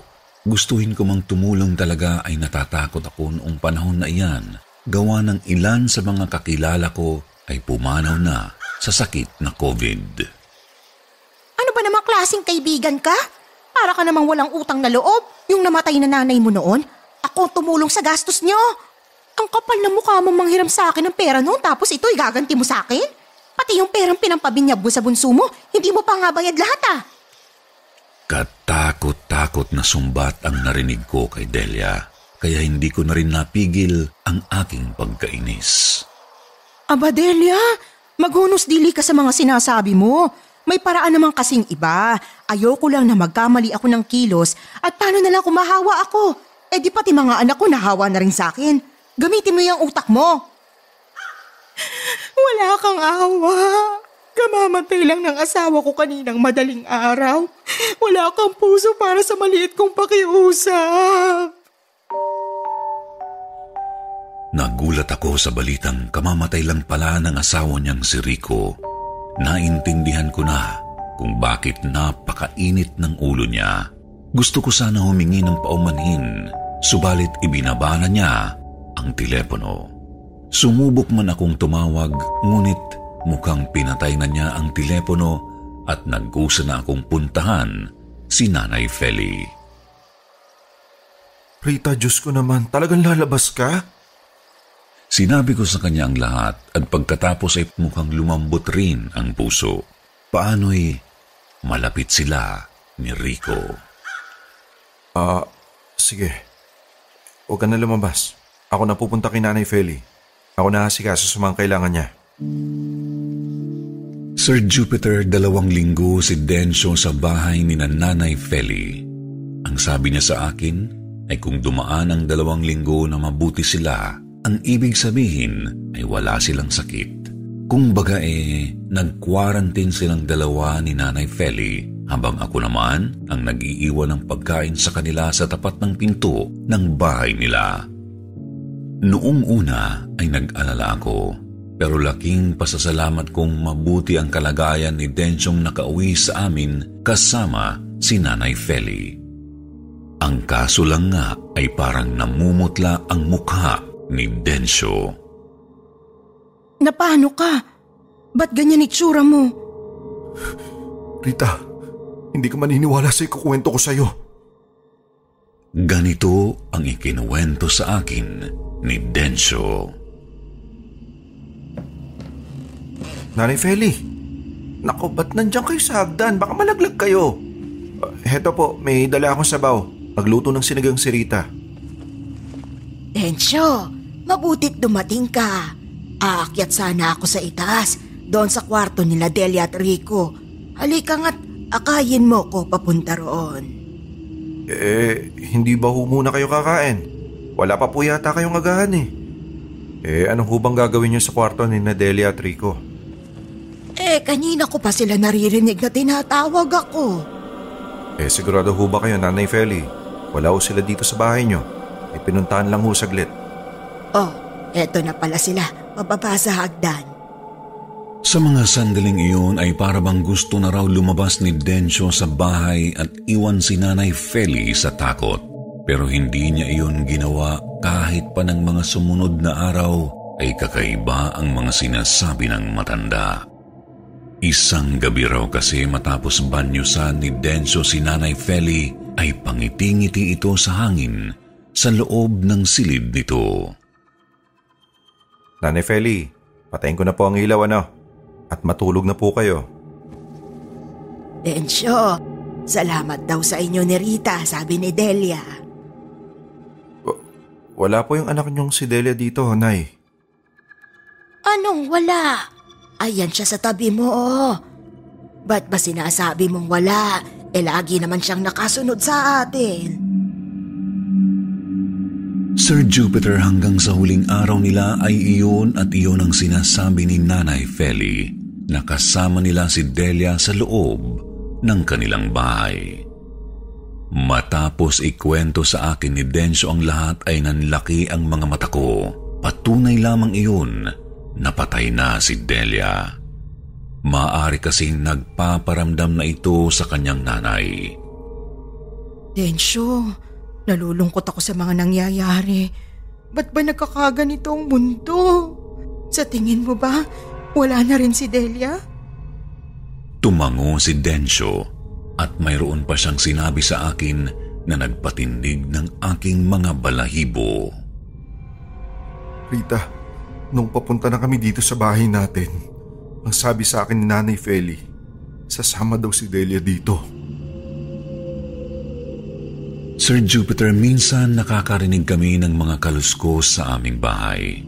Lalo na sa inilaan naming silid kay Nanay Feli. Pakiwari namin ay binabantayan pa rin siya ng kanyang anak. Kami naman ni Delia ay hindi na nakapag-usap pang muli hanggang sa isang araw ay nabalitaan ko na lang na pumanaw na rin siya. Lubos akong nalungkot dahil nag-away kami sa huling pag-uusap namin. Gayunpaman ay hindi ko tinalikuran ang huling-hiling niya na alagaan ang kanyang nanay. Sa palagay ko ay pinatawad na niya ako lalo pat kami na ni Densyo ang tumayong anak ni Nanay Feli. Hanggang dito na lamang ang aking ibabahaging kwento. Maraming salamat at magandang gabi.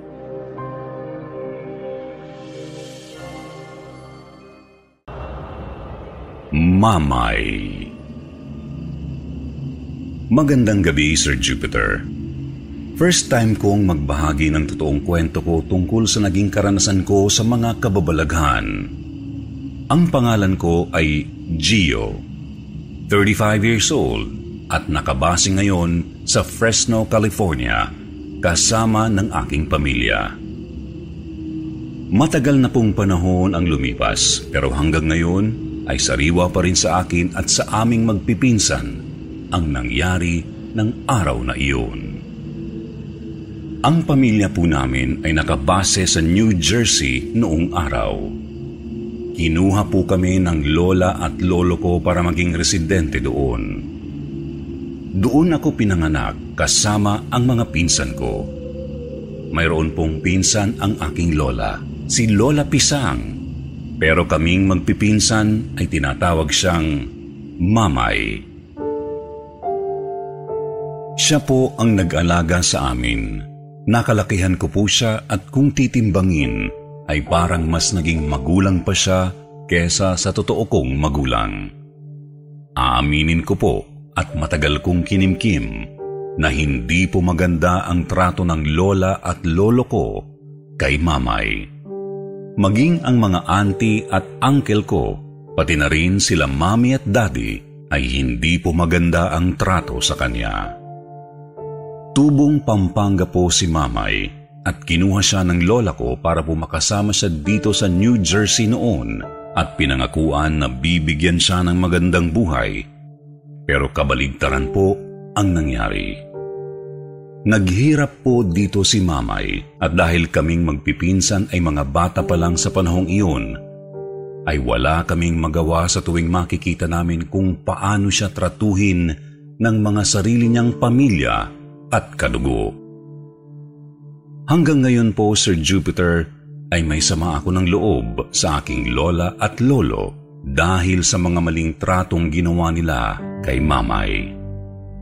Alam ko pong mali ang magtanim ng sama ng loob, pero labis po akong nasaktan sa mga nangyari noon. Taong 1998 po nang pumanaw si mamay dahil sa katandaan sa edad na 87. Limang buwan po matapos siyang mamatay ay parang buhay pa rin sa isipan naming magpipinsan si Mamay. Buwan ng October nang nangyari ang isang pangyayaring kahit kailan ay hindi ko po makakalimutan. 11 years old ako noon at may sapat ng isip para malaman ang mga bagay. Isa po sa mga hilig na gawin ni mamay noon ay ang magtuklip ng mga damitan habang nakaupo sa simento at magkwento ng mga karanasan niya noong siya ay bata pa. Tandang-tanda ko po ay umaga ang araw na iyon bandang alas 11. Sila lolo at lola ay nasa kwarto ng mga oras na iyon dahil both of them po ay naka-oxygen na at naka-wheelchair na si lolo. Kaming anim na magpipinsan po ay nasa sala at naglalaro ng nooy sikat pang PS1. Ako, si Shira, 10 years old, Ben, 11 years old. Ulysses, 9 years old. Kim, 7 years old. At ang pinakabata na si Thunder, 4 years old na paborito ni Mamay noon. Masaya po kaming naglalaro noon at naghihintay na matalo ang isa sa amin para palitan ng ibang player. Nagkukumpulan po kami noon sa tabi ng fireplace dahil malamig na po noon at papasok na ang November at snow. Habang abala po kami sa paglalaro ay hindi namin napansin si Thunder na nasa may tabi na ng lamesa malapit sa kitchen. Una pong nakapansin sa kanya ay si Ben. Nagulat po kaming lahat nang sumigaw siya kaya kami din ay napalapit sa kanya. Doon po namin nakita si Thunder. Nakaupo sa simento at tuwang-tuwa na parabang si Mamay kapag nagkukwento habang nagtitiklop ng damit. Ilang segundo lang po ay sinabi niya ang salitang Mamay Ter. Mamay Water. Yun ang ibig sabihin niya roon. Hindi ko po alam kung anong mararamdaman ko ng oras na iyon. Hilabot at takot. Wala pong nagsalita sa aming magpipinsan. Tulala kami at ni ang pagtakbo ay nawala sa isipan namin. Maya-maya po ay naglakad palapit si Thunder sa kwarto ni Mamay. Laking gulat po namin na bukas iyon dahil mula nang mamatay si Mamay ay inilak na iyon at hindi na ginamit. Pagkabukas ni Thunder sa pinto ay humiga siya sa kama ni Mamay noon at bigla na lang umiyak ng umiyak. Doon na po tinawagan ni Shira si Auntie Mel sa telephone at sinabing nakabukas ang kwarto ni Mamay at umiiyak si Thunder sa kama ni Mamay. Tulala po kaming lahat at walang kibuan hanggang sumapit ang gabi. Nandoon na rin po ang magulang namin. Sa bahay na iyon ay may anim na kwarto. Ang isang kwarto po ay sa aming magpipinsan at ang natira po ay sa mga magkakapatid. Sila mami, daddy at sila auntie at uncle. Bandang alas 9 po iyon nang marinig namin ang paboritong humming song ni Mamay. Paborito po niya ang kantang Itanong mo sa mga bata ng asin. Dinig na dinig po namin ang boses niya at sabay talokbong po kami ng kumot sa sobrang takot. Palakas po ng palakas ang boses hanggang sa umiyak na kaming lahat at magsisigaw. Doon lamang po tumigil ang boses at nagsipasukan na ang mga magulang namin sa kwarto. Sinabi namin ang nangyari at dinig at tanda ko pa ang salitang sinabi ni Uncle Bobet na ama ni Kim. Mamay, isto na imula pamatakutan din anak. Matudtod na lang kalunusan mo larugo. Ibig sabihin, Mamay, tama na. Huwag mo na takutin ang mga bata, matutulog na sila maawa ka naman.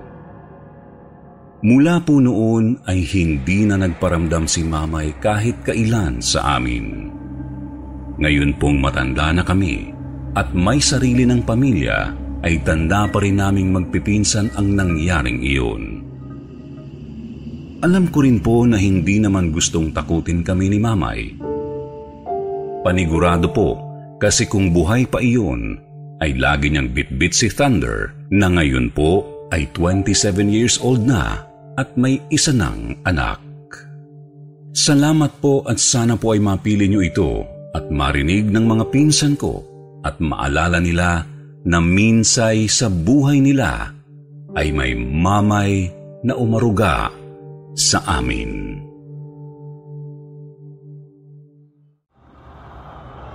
Mahiwagang kamay. Good evening po, Sir Jupiter. Sobrang naaaliw ako sa pakikinig ng mga true-to-life horror stories ng mga viewers nyo. Kaya sinubukan ko ring i-share ang sarili kong karanasan. Ako po si Agnes, 25 years old. Biyernes nang bumisita kami kina Inang at Itang sa probinsya. Unang beses naming pinuntahan ang ilog na malayo sa kanilang bahay. Ang layo pala ng ilog, Ate Agnes. 30 minutes na tayo naglalakad. Reklamo ng kapatid kong si Myra. Sabi ko kasi sa inyo, magbisikleta na tayo eh. Ate Agnes, naririnig ko na ang ilog. Malapit na tayo. Sabi naman ng bunso naming si Jason. Nang makarating ay agad kaming lumusong. Ang ganda ng ilog na yon. Malinaw at malinis ang tubig. Presko ang hangin gawa ng pinalilibutan ito ng malalaking puno. Ah, ang lamig ng tubig, Ate Agnes! Oo nga eh. Pero huwag kayong pupunta sa bandaron ha. Kabilin-bilinan nila itang na umiwas doon at masyado ng malalim. Si, si Jason, nasaan na? Ah, sarap ng tubig. Hoy, Jason! Ang kulit mo naman eh. Sisid ka ng sisid. Sabi ng bawal dyan sa bandang malalim. Hindi mo ba narinig ang sinabi ni na itang kanina? May ilang tao na ang nalunod dito. Bumalik ka nga rito sa mababaw. Sira ka, Ate Agnes. Hindi ako malulunod. Kung ano-ano kasi iniisip mo eh. E paano tayo mag enjoy niyan kung napapraning ka dyan? Maya-maya ay nawala na rin ang pag-aalala ko at nagsimula na rin lumangoy-langoy. Jason, ano ba? Ba't mo hinihila yung binti ko? Lo sa ate, okay ka lang. Hindi ako yun, no? Baka show ko yun. Ikaw, Jason, ha? Huwag mo akong tinatakot. Ikaw lang naman ang malapit sa akin. Tiningnan ko siya ng masama. Hindi nga po ako yun, ate, promise. Baka lumot lang yung tumama sa binti mo. Subalit maya-maya ay naulit ito ng si Myra naman ang katabi ko. Myra, pwede ba? Huwag niyo nga ako niloloko ni Jason. Ano sinasabi mo ate? Nahinawakan ko rin ang binti mo? Hindi ako yun. Ikaw yata na nanakot eh. Nagsimula akong kabahan. Lumayo ako sa kanilang dalawa upang malaman kung nagsasabi sila ng totoo. Ngunit ilang sandali lang ay nakarinig ako ng tawa ng isang bata. Sino yung tumatawa? Nagpalingalinga ako, ngunit wala naman ibang tao. Maya-maya, nakakita ako ng bula mula sa ilalim ng tubig na agad rin nawala. Sunod noon, Napasigaw ako nang maramdaman ko na naman ang kamay na humawak sa akin para ba nitong ginagapangan ang mga binti ko. Hindi agad ako nakagalaw kaya damang-dama ko ang kamay na iyon. Maliit na kamay, parang kamay ng bata. Ah! Jason! Myra! Umalis na tayo dito! May humahawak sa binti ko! Anumang sigaw ko ay hindi ako marinig ng dalawa kong kapatid dahil nagpapaligsahan sila sa paglangoy at nagtatawanan. Kaya nilakasan ko ang loob ko. Sumisid ako ng konti sa tubig upang makita kung sino o ano ang nakakapit sa aking binti. Gayon na lang ang gulat ko nang makitang walang kamay na nakakapit sa binti ko ngunit ramdam na ramdam ko pa rin na meron sa tagpong iyon ay kumapit ako sa isa sa mga baging na nakalawit mula sa puno dahil humigpit ang kamay na nakahawak sa akin. Wari, hihilahin ako paibaba. Jason! Myra! Tulong! May humihila sa akin! Hanggang sa mapalingon ang mga kapatid ko at lumangoy papalapit sa akin. Ate, bakit? May nakakapit sa binti ko. Hinihila ko pa ilalim. Tulungan niyo ako! Agad sumisid si Jason at pag-ahon niya, Ate, wala naman eh. pinagtulungan nila akong hilahin kontra sa humihila sa akin. Hindi ka panipaniwala dahil para silang nakikipaghilahan sa hindi nila nakikita. Mahigpit ang naging kapit ko sa kamay ng mga kapatid ko at hindi rin naman nila ako binitawan hanggang sa makarating kami sa Pampang.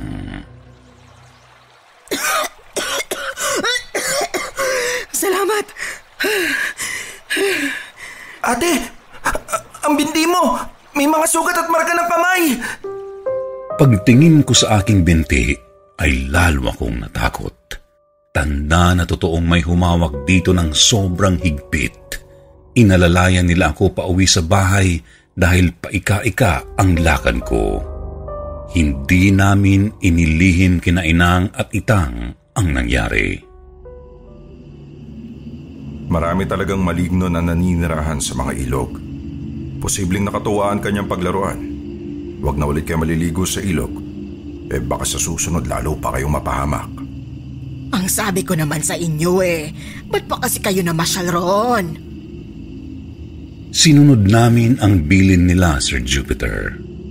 Kung sino man o anumang uri ng nilalang ang kumapit sa binti ko, hanggang ngayon ay palaisipan pa rin sa amin. Pero hahayaan ko na lang na manatili itong misteryo. Kahit gumawi man lang sa ilog na iyon, ay hindi na namin ginagawa.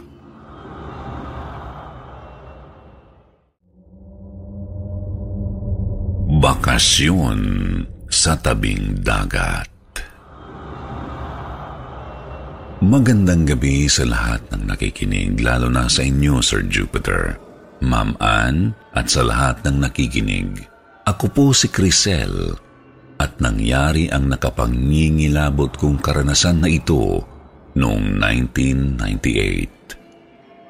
Graduating ako ng high school sa taong iyan, kaya naisipan naming magbabarkada ang mamasyal sa malayo-layong lugar. Isa po sa aking kaibigan na si Elisa ay may kaya sa buhay. Tara, sa Batangas tayo. May maliit kaming bahay bakasyonan doon sa tabing dagat. Natuwa kaming lahat. Ang sabi kasi ay sagot na nila ang lahat papunta roon.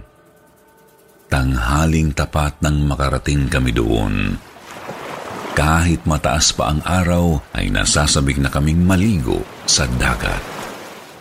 Okay pala dito, Eliza. Tuwing bakasyon ba kayo laging nandito ng family mo? Hindi, madalang lang. Lola kong may-ari nitong bahay bakasyonan, nanay ni Daddy. Noong bata pa ako at buhay pa ang lola ko, madalas kaming bumisita dito. Ngayon nga lang ako dito nakapasyal ulit. Bakit naman? Ang sarap kaya dito. Presko ang hangin dahil sa malalaking puno at malawak ang lupa. Layo-layo pa mga kabahayan. Perfect talaga sa bakasyon. Ewan ko. Sabi kasi dati ni Mommy sa akin, may kakaiba daw sa lugar na to.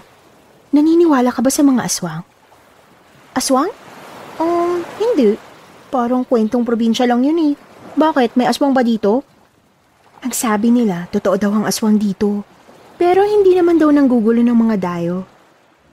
Hinagabihan. Patay na ang ilaw sa silid namin. Ngunit patuloy pa rin kami sa aming mahinang kwentuhan. Maya-maya ay nakarinig kami ng alulong ng aso. Nagkatinginan kami dahil paulit-ulit na itong umaalulong at mukhang papalapit sa lugar namin. Bumangon si Elisa at isinara ang bintana. Kinabahan ako sa itsura niya dahil para itong natatakot. Uy, Eliza, okay ka lang? Ba't ganyan ang itsura mo? Wala. Sinara ko lang ang bintana. Ba- baka kasi pumasok ang mga lamok. Yun ang sinabi niya, pero parang iba naman ang nasa isipan niya. Nakasandal lang ako sa pader noon habang nakaupo sa kama. Maya-maya ay nakakarinig ako na parang may kumukutkot sa dingding na kahoy, waring may gustong bumutas dito. Sinabi ko iyon sa mga kaibigan ko. Kaunti pang sandali ay malakas na lagabag sa bubungan. Agad din ay nagbukas ang ilaw sa sala.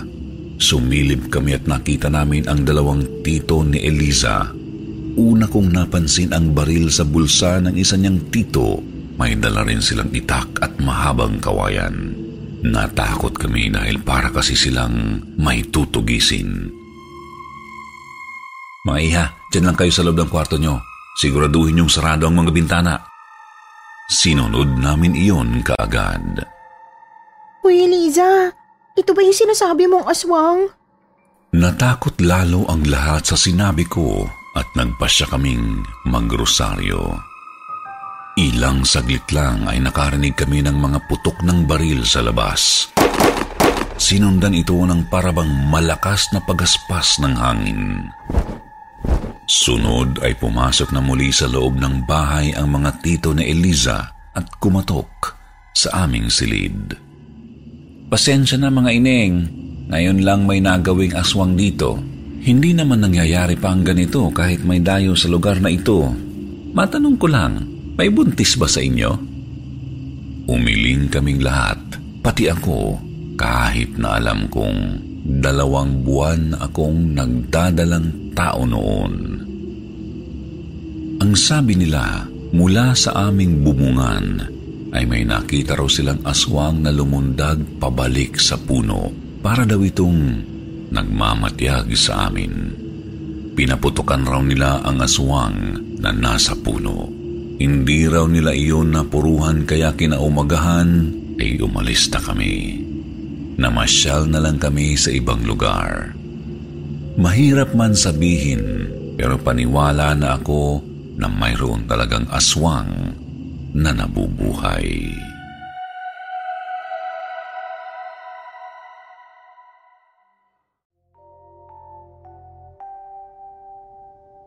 Magandang gabi, Sir Jupiter. Nais kong ibahagi sa inyo ang naging buhay ko dito sa misteryosong mundo. Tawagin niyo akong si Jonalyn, 27 years old.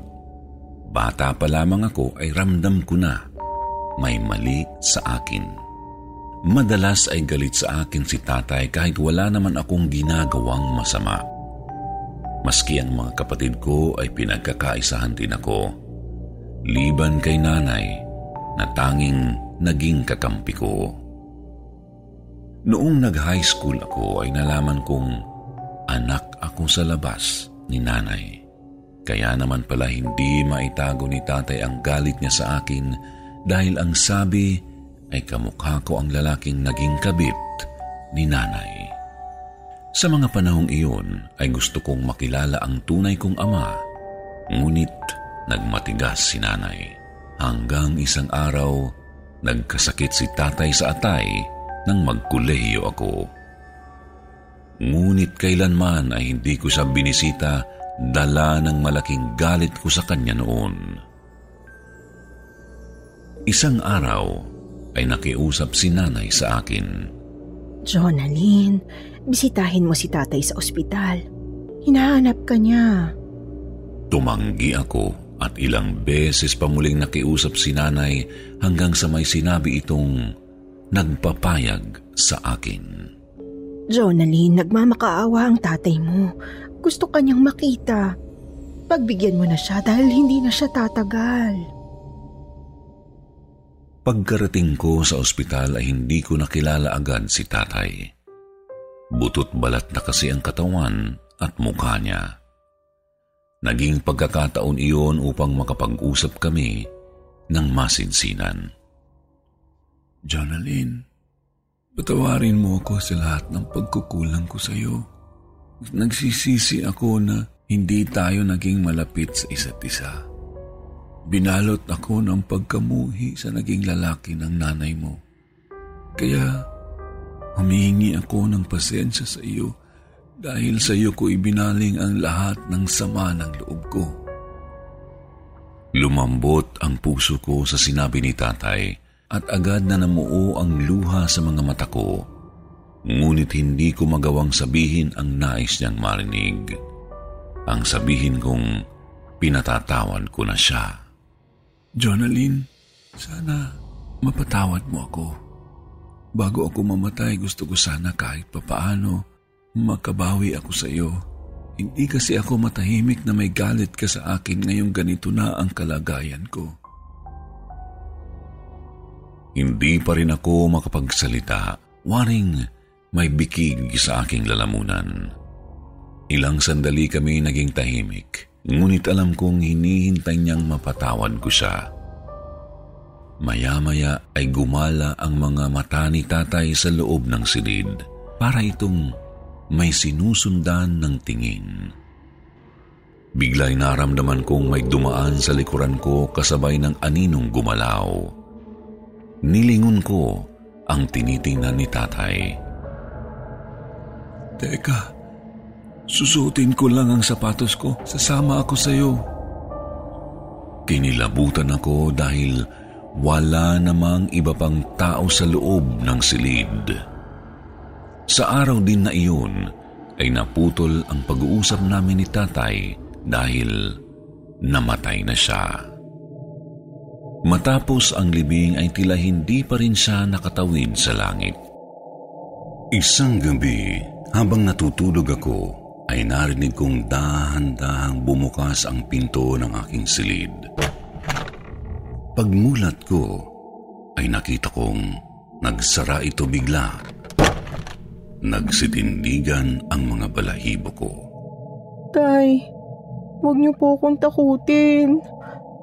Matahimik na po sana ang kaluluwa niyo. Nag-antanda ako sabay humarap sa kabilang gawin ng silid kung saan hindi ko makikita ang pinto hanggang sa makatulog ako. Ngunit ilang sandali lang ay nagising na naman ako sa mahinang kaluskos. Pagbuka ng mata ko ay halos maihina ako sa takot. Nakita ko kasi si tatay na nakatayo sa tabi ng pader. Nakasuot siya ng barong. Nakapikit ang mga mata niya tulad kung paano ang hitsura niya sa loob ng kabaong. Bigla ay dumilat siya kaya napatakbo na ako noon kay nanay at nagsumbong. Dumaan ang mga araw ay nakitira ako sa kapatid ni mama. Hindi ko kasi makayanan ang pagpaparamdam ni tatay. Tutal ay mas malapit naman iyon sa eskwelahan ko ay doon na muna ako nanirahan hanggang sa makapagtapos ako. Nakahanap ako ng trabaho sa Maynila, kaya madalas ay sa telepono lang kami nakakapag-usap ni nanay. At ang sabi niya ay nagpaparamdam pa rin sa bahay ang aming tatay. Isang araw ay binisita ko si nanay. Nakaramdam ako bigla ng lungkot pagpasok ko sa dati kong silid na parabang may hinahanap ako na hindi ko mahanap. Tay, Pinatatawad na kita. Pasensya na kung natagalan bago ko nasabi to. Pero una pa man bago ka pumanaw ay pinatawad na kita. Sir Jupiter, ilang araw ang lumipas pagbalik ko sa Maynila ay may sinabi sa akin si nanay noong nakausap ko siya muli sa telepono. Jonalyn, nanaginip ako kagabi. Nakaupo raw ako sa sala at tumabi sa akin ang tatay mo. Ang sabi niya sa akin ay sabihin ko raw sa iyo na nagpapasalamat siya at pinatawad mo na siya. Pagkatapos ay biglang nagkatubig ang sahig. Nakita ko na lang na nasa isla kami. Nakatayo ako at siya naman ay nasa bangka. Sumasagwan siya papalayo at kumakaway nang nagpapaalam sa akin. Namilog ang mga mata ko dahil pareho kami ng panaginip ni Mama. Ganon din ako, Nay. Nanaginip ako kagabi na namamangka si tatay at kumakaway habang papalayo ang bangka. Minsahe niya siguro sa atin yun na aakyat na siya sa itaas. Sir Jupiter matapos noon ay hindi na raw nagparamdam si tatay sa bahay. Marahil nahirapan siyang makatawid sa itaas dahil naputol ang pag-uusap namin sa ospital. Hinihintay niya kasing sabihin ko na pinatatawad ko na siya.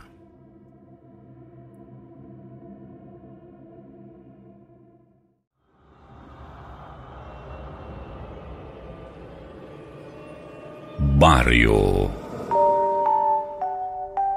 Hello po sa inyong lahat, Sir Jupiter. Ako po si Charlie na taga Maynila. May karanasan po ako na hindi ako mapakali hanggat hindi ko na ipabahagi sa iba. Hindi po ito kapanipaniwala, pero totoo po talagang nangyari. Masyado po akong nasubsob sa trabaho noon bilang call center agent. Kaya naman po, nang magkaroon kami ng one-week vacation leave ng group ko, ay sinulit namin ang bakasyon. Napagkasunduan namin na mag-out of town at sa isang tahimik na baryo kami napadpad kung saan nakatira ang isa sa amin na si Dayan. Bali lima po kaming magkakasama.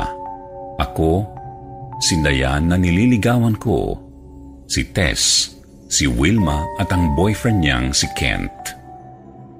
Pagdating namin sa baryong iyon ay iba na kaagad ang pakiramdam ko.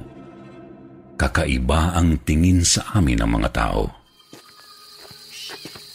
Huwag kang paraning dyan. Dayo lang kasi tayo dito. Kaya ganyan sila makatingin. Parang lalapain tayo. Pero ano malay mo, baka nagawagapuhan lang sila sa ating dalawa. Ewan ko lang kung nagagandahan sila sa mga kasama natin. Biro ni Kent. Hoy, manahimik nga kayong dalawa dyan. Dalian nyo na maglakad, nagugutom na ako. Ani Tess na isang sexy chubby. Ang haba ng nilakad namin. Wala na raw kasing sasakyan na pumapasok doon kahit tricycle dahil ilang sapa ang kailangang tawirin. Pero ang sabi naman ni Dayan ay dahilan lamang yun ng mga tao. Ang paniniwala kasi sa lugar nila ay isang pugad ng mga mangkukulam. Pero grabe, Sir Jupiter, hindi ka panipaniwalang lugar nga iyon ng mga mangkukulam. Kasi napakaganda, parang paraiso. Hindi mo iisipin na may bahid ng lagim ang lugar na iyon. Subalit ang pagdududa namin sa sabi-sabi ay nabigyan ng kasagutan nang marating namin ang bahay ni na Dayan. Dayan, ang weird ng mga gamit niyo. Sabi ko. Koleksyon ni Nanang ang mga bungo na yan. Pati ang iba't ibang kulay ng mga kandila. Nang dumating ang nanang niya, ay narinig namin ang pagtatalo nilang mag-ina sa saradong silid. Bakit mo sila dinala rito? Sorry po, Nanang. Gusto lang naman nilang mamasyal sa malayong lugar Tsaka marami pong mapapasyalan dito sa atin, ba? Diba? Pero alam mo kung gaano kadelikado para sa mga katulad nilang dayo. Uuwi rin po kami agad, Nanang. Gawin mo bago pa sila mapahamak. At pagkatapos ay huwag mo na itong uulitin. Kinabahan ako, Sir Jupiter, sa naging takbo ng usapan nila. Ang mga kasama naming babae ay nakadama na rin ng takot at nag-aya na umuwi na lang kami. Pero nag-insist si Dayan na kahit magpalipas na lang kami ng gabi dahil nakakapagod sa biyahe. Dayan, bakit parang natatakot ang nanang mo na nandito kami? Hindi naman sa ganon, Charlie. Kasi lugar ito ng mga mangkukulam. Medyo nag-aalala lang siya na mapahama kayo. Pero huwag kayong magalala. Akong bahala sa inyo. Hindi kayo mapapahamak. Ayos, nakaka-challenge naman pala. Challenge accepted. Ani Kent. Sobrang weird po dahil kinabukasan, bago kami umalis, ay nagpasya muna kaming mamasyal sa ilang lugar doon.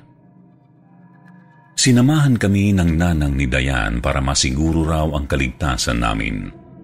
Kapag may mga lumalapit sa aming hayop tulad ng aso, pusa at baboy, ay agad binubugaw ng nanang ni Dayan. Natatawa ako na natatakot. Tol, lugar ba talaga to ng mga mangkukulam o lugar ng mga aswang? Birong tanong ni Kent. Shh, huwag ka nang maingay dyan. Saway ko dahil ayoko namang ma-offend si Dayan. Nang biglang may uwak na lumapag sa harapan namin agad iyong itinaboy ng nanang ni Dayan at sinabing, Mga kaibigan ito ng anak ko! Huwag niyo silang gagalawin! Natahimik kaming lahat. Sobrang nakakastress po ang mga sumunod na pangyayari dahil ang lahat ng mga nakakasalubong namin sa lugar na iyon ay tinitingnan kami ng masama. Para bang ayaw nilang may makitang dayroon tulad namin. Habang ang nanang naman ni Dayan ay panayang bulong na hindi namin mawawaan. Sa isip ko, baka kinokontra nito ang mga kapo mangkukulam na nasasalubong namin. Wala namang nangyaring masama sa amin, Sir Jupiter, hanggang sa makauwi kami. Pero yung mapunta ka sa lugar ng mga mangkukulam at mapalibutan nila ay isang karanasang hinding-hindi ko talaga malilimutan. Nga pala, hindi ko na rin po itinuloy ang panliligaw ko kay Dayan. Aaminin kong natakot kasi ako sa lahi nila.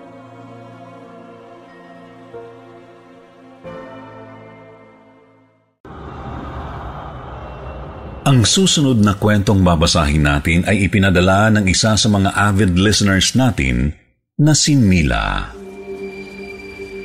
Kalaro Magandang gabi, Sir Jupiter. Gustong gusto ko po ang programa niyo kung saan nagbabasa kayo ng mga nakakatakot na karanasan naming mga taga-subaybay niyo. Kaya po, nainganyo akong ipadala rin ang sarili kong karanasan na may kaugnayan sa nakakatakot na manikang nabili ko para sa aking anak. Isa lang po ang anak ko, si Mary Jane, apat na taong gulang. Nasa piyestahan kami noon. Itinuro niya ang isang manika at nagpumilit na bilhin ko ito para sa kanya. May kamahalan pero para sa ikatutuwa ng anak ko ay binili ko pa rin.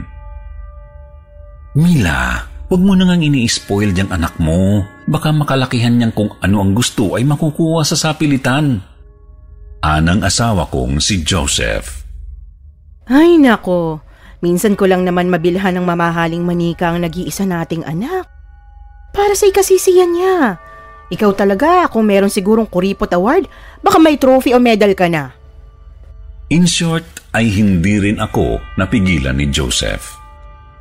Doon na nagsimula ang kababalaghang hatid ng manika nang maiuwi namin ito sa bahay. Napapansin kong palagi itong kinakausap ng anak ko pero ayos lang kasi ganun naman talaga ang mga bata. Kinakausap talaga nila ang mga manika nila lalo na at wala silang kalaro.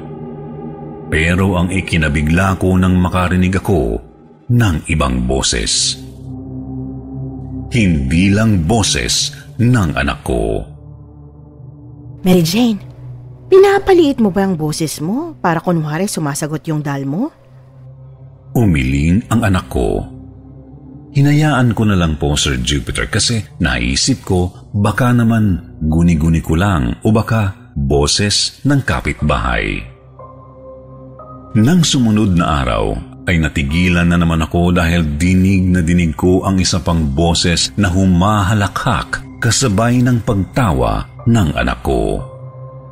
Napatingin ako sa manikang kaharap niya pero wala naman itong kakilos-kilos. Hindi na ako mapakali kasi dumadalas ang pagkarinig ko sa boses na tila kumakausap sa anak ko. Pinagmasdan ko si Mary Jane habang naglalaro. Sige ito sa pagsasalita. Tapos titigil at titingin sa manika na parang may sinasabi ito sa kanya na pinapakinggan niya. Lumapit pa ako para mas maulinigan ko. Lalo pang lumakas ang kutob ko nang muli kong marinig ang kakaibang boses na iyon na matinis. Hindi ko lang maunawaan ang sinasabi na tila naiintindihan ng anak ko at tinatawanan pa nga. Iba na ang pakiramdam ko, Sir Jupiter. Nagdududa na ako sa manikang kinakalaro ng anak ko. Para na akong napapraning, dinala ko sa likod bahay ang manika at tinitigan. Pagkatapos ay kinausap ko. Ikaw, kung meron ka mang sa demonyo, hindi ka magtatagumpay sa anak ko. Ikiniskis ko ang palito sa posporo at sa aktong susunugin ko na ang manika nang bigla kong marinig ang pag-iyak ng anak ko. Lumingon ako pero wala naman doon ang anak ko. Bumalik ako sa loob ng bahay para i-check kung umiiyak nga siya, subalit nanindig ang balahibo ko nang makitang payapang natutulog ang anak ko sa higaan niya. Nagmamadali ang mga paa kong bumalik sa likod bahay at nagmamadali rin ang mga kamay ko na masunog ito. Matapos maging abo ang manika, ay doon na rin po natapos ang kababalaghang dulot nito. Sinabi ko na lang sa anak ko na nawawala ang manika niya at ibibili ko na lang siya ng bago. Ang asawa ko pong si Joseph ay hindi naniwala sa mga sinabi ko. Praning ka lang, tingnan mo to. Nasayang lang ang perang ipinambili mo sa manikang yun. Kamahal-mahal tapos sinunog mo lang. Sus! Inis pa niyang sabi sa akin. Pero kahit na inis siya, Sir Jupiter, ang importante ay hindi na ako nininervyos sa mahiwagang boses na nanggagaling sa manikang iyon. Panaginip Magandang gabi po sa inyo, Sir Jupiter. Ang kwentong ibabahagi ko sa inyo ay nangyari noong ako'y nasa high school. Hindi ko na po sasabihin ang aking pangalan sapagkat may pagkamaselan itong karanasan ko. Ako noon ay nag-aaral sa pribadong eskwelahan na pangbabae sa Quezon City. Hindi ko pa rin noon nasubukang mag-commute dahil lagi akong hatid sundo ng school bus. Nasa fourth year high school ako nang magpalit ang aming school bus ng konduktor. Madalas kong nakakausap ang bagong konduktor na si Bobot dahil sa ako ang pinakahuling hinahatid pa uwi. Pitong taon ang tanda niya sa akin at aaminin ko na ring nagkapalagayan kami ng loob. Napansin iyon ng driver. Isinumbong kami sa aking mga magulang kaya agad ay pinatalsik siya sa trabahong pagkukonduktor. Ang totoo niyan ay nagrebelde ako sa aking mga magulang at doon ay natutunan ko na ring mag-commute sa dahilang nagsimula na akong umuwi ng late sa aming bahay. Hindi na rin kasi ako sumasabay sa school bus. Isang umaga ay kinausap ako ni Mama. Halika, kagatin mo ito. Para ba siyang may kinakatakutan nang sabihin niya iyon habang iniaabot sa akin ang isang kahoy na akin namang kinagat. Nagtataka lang ako noon pero hindi ko na lang pinansin. Isang dapit hapon, natuwa ako nang makita ko si Bobot sa paradahan ng mga pampublikong sasakyan. Nalaman ko rin na siya ang driver ng FX na aking sasakyan. Ipinaupo niya ako sa harap, sa tabi niya. Nagkwentuhan lang kami buong biyahe at noong wala ng mga tao ay sabi nito na mamamasyal raw kami. Pumayag naman ako pero maya-maya ay parabang nakaramdam ako ng kaba. Sa tuwing tatanungin ko kung saan ba kami pupunta ay wala akong tiwala sa sagot niya. Lalo pat alas 9 na ng gabi noon. Ano ka ba? Relax ka lang. May papakita lang ako sa iyo. Maganda ang view. Romantic. Nandiri ako nang sabihin niya iyon dahil may kasama iyong paghimas sa mga hita ko. Nabigla ako sa ginawa niya. Kumakabog ang dibdib ko noon dahil sa tuwing itutulak ko ang kamay niya ay agresibo niyang ibinabalik ang paghipo sa hita ko hanggang sa itinataas na nito ang paldang uniforme ko. Noong magsisigaw na ako ay hinila niya kaagad ang buhok ko at ako naman ay nagwala na rin. Nasa ganoong sitwasyon kami nang makarinig ako ng kalabog. May pusang itim ang tumilapon sa windshield ng FX na tinilamsikan ng dugo nito. Nawalan siya ng kontrol sa pagmamaneho at tumagilid ang sasakyan. Maraming tao ang lumapit at tumulong sa amin. Pagkalabas ko sa sasakyan ay doon ako sumigaw ng tulong sa kanila. Sabi ko ay gagahasain ako ng lalaking ito. Tumakbo at tumakas na ako noong makita kong kinuyog ng ilang kalalakihan si Bobot. Tumawag ako sa bahay namin at nagpasundo ako sa mga magulang ko. Kami po ay nakatira sa Timog, Quezon City at napadpad kami sa Navotas. Masyado nang malayo sa amin. Kung saan man niya ako balak dalhin ay hindi ko na alam. Halong galit at pag-aalala ang mayroon sa mga magulang ko, ngunit matapos kong sabihin ang nangyari sa akin, ay may sinabi sa akin si Mama. Noong umaga raw kasi na pinakagat niya ako ng kahoy ay pangontra daw iyon sa panganib na darating sa akin. Nanaginip daw kasi siya na magkaharap kaming dalawa sa dilim, sabay daw na naglaglagan ang mga ngipin namin. Ang ganoong klase ng panaginip daw ay isang pangitain na may nagbabadyang panganib o paparating na kamatayan sa tao. Kung ano man ang nangyari sa akin ay maaaring kapalaran ko lamang, ngunit may nabuong paniniwala sa akin na dapat bigyang pansin ang mga pangitain, panaginip man o mapapisikal. Salamat na lang din sa nanay ko dahil ganoon ang ginawa niya. Sa tuwing makakarinig o makakapanood ako ng mga balitang may ginahasa, ay hindi ko pa rin maiwasan ang panginigan ng kalamnan.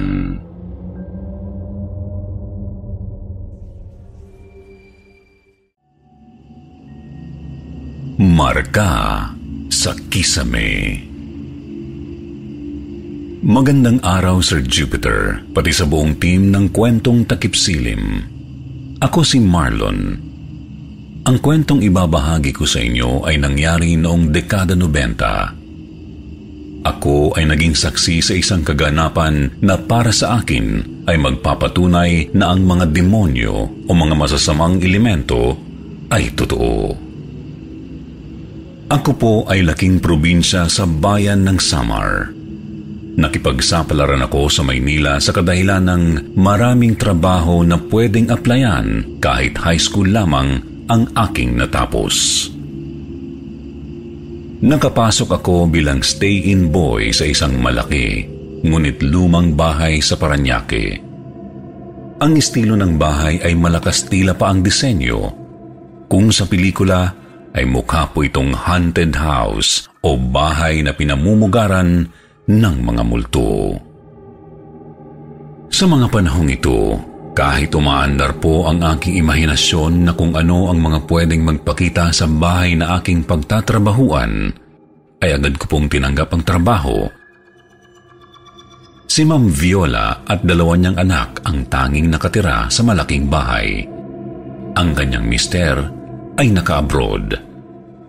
May isang katulong din akong kasama, si Nanang Auring.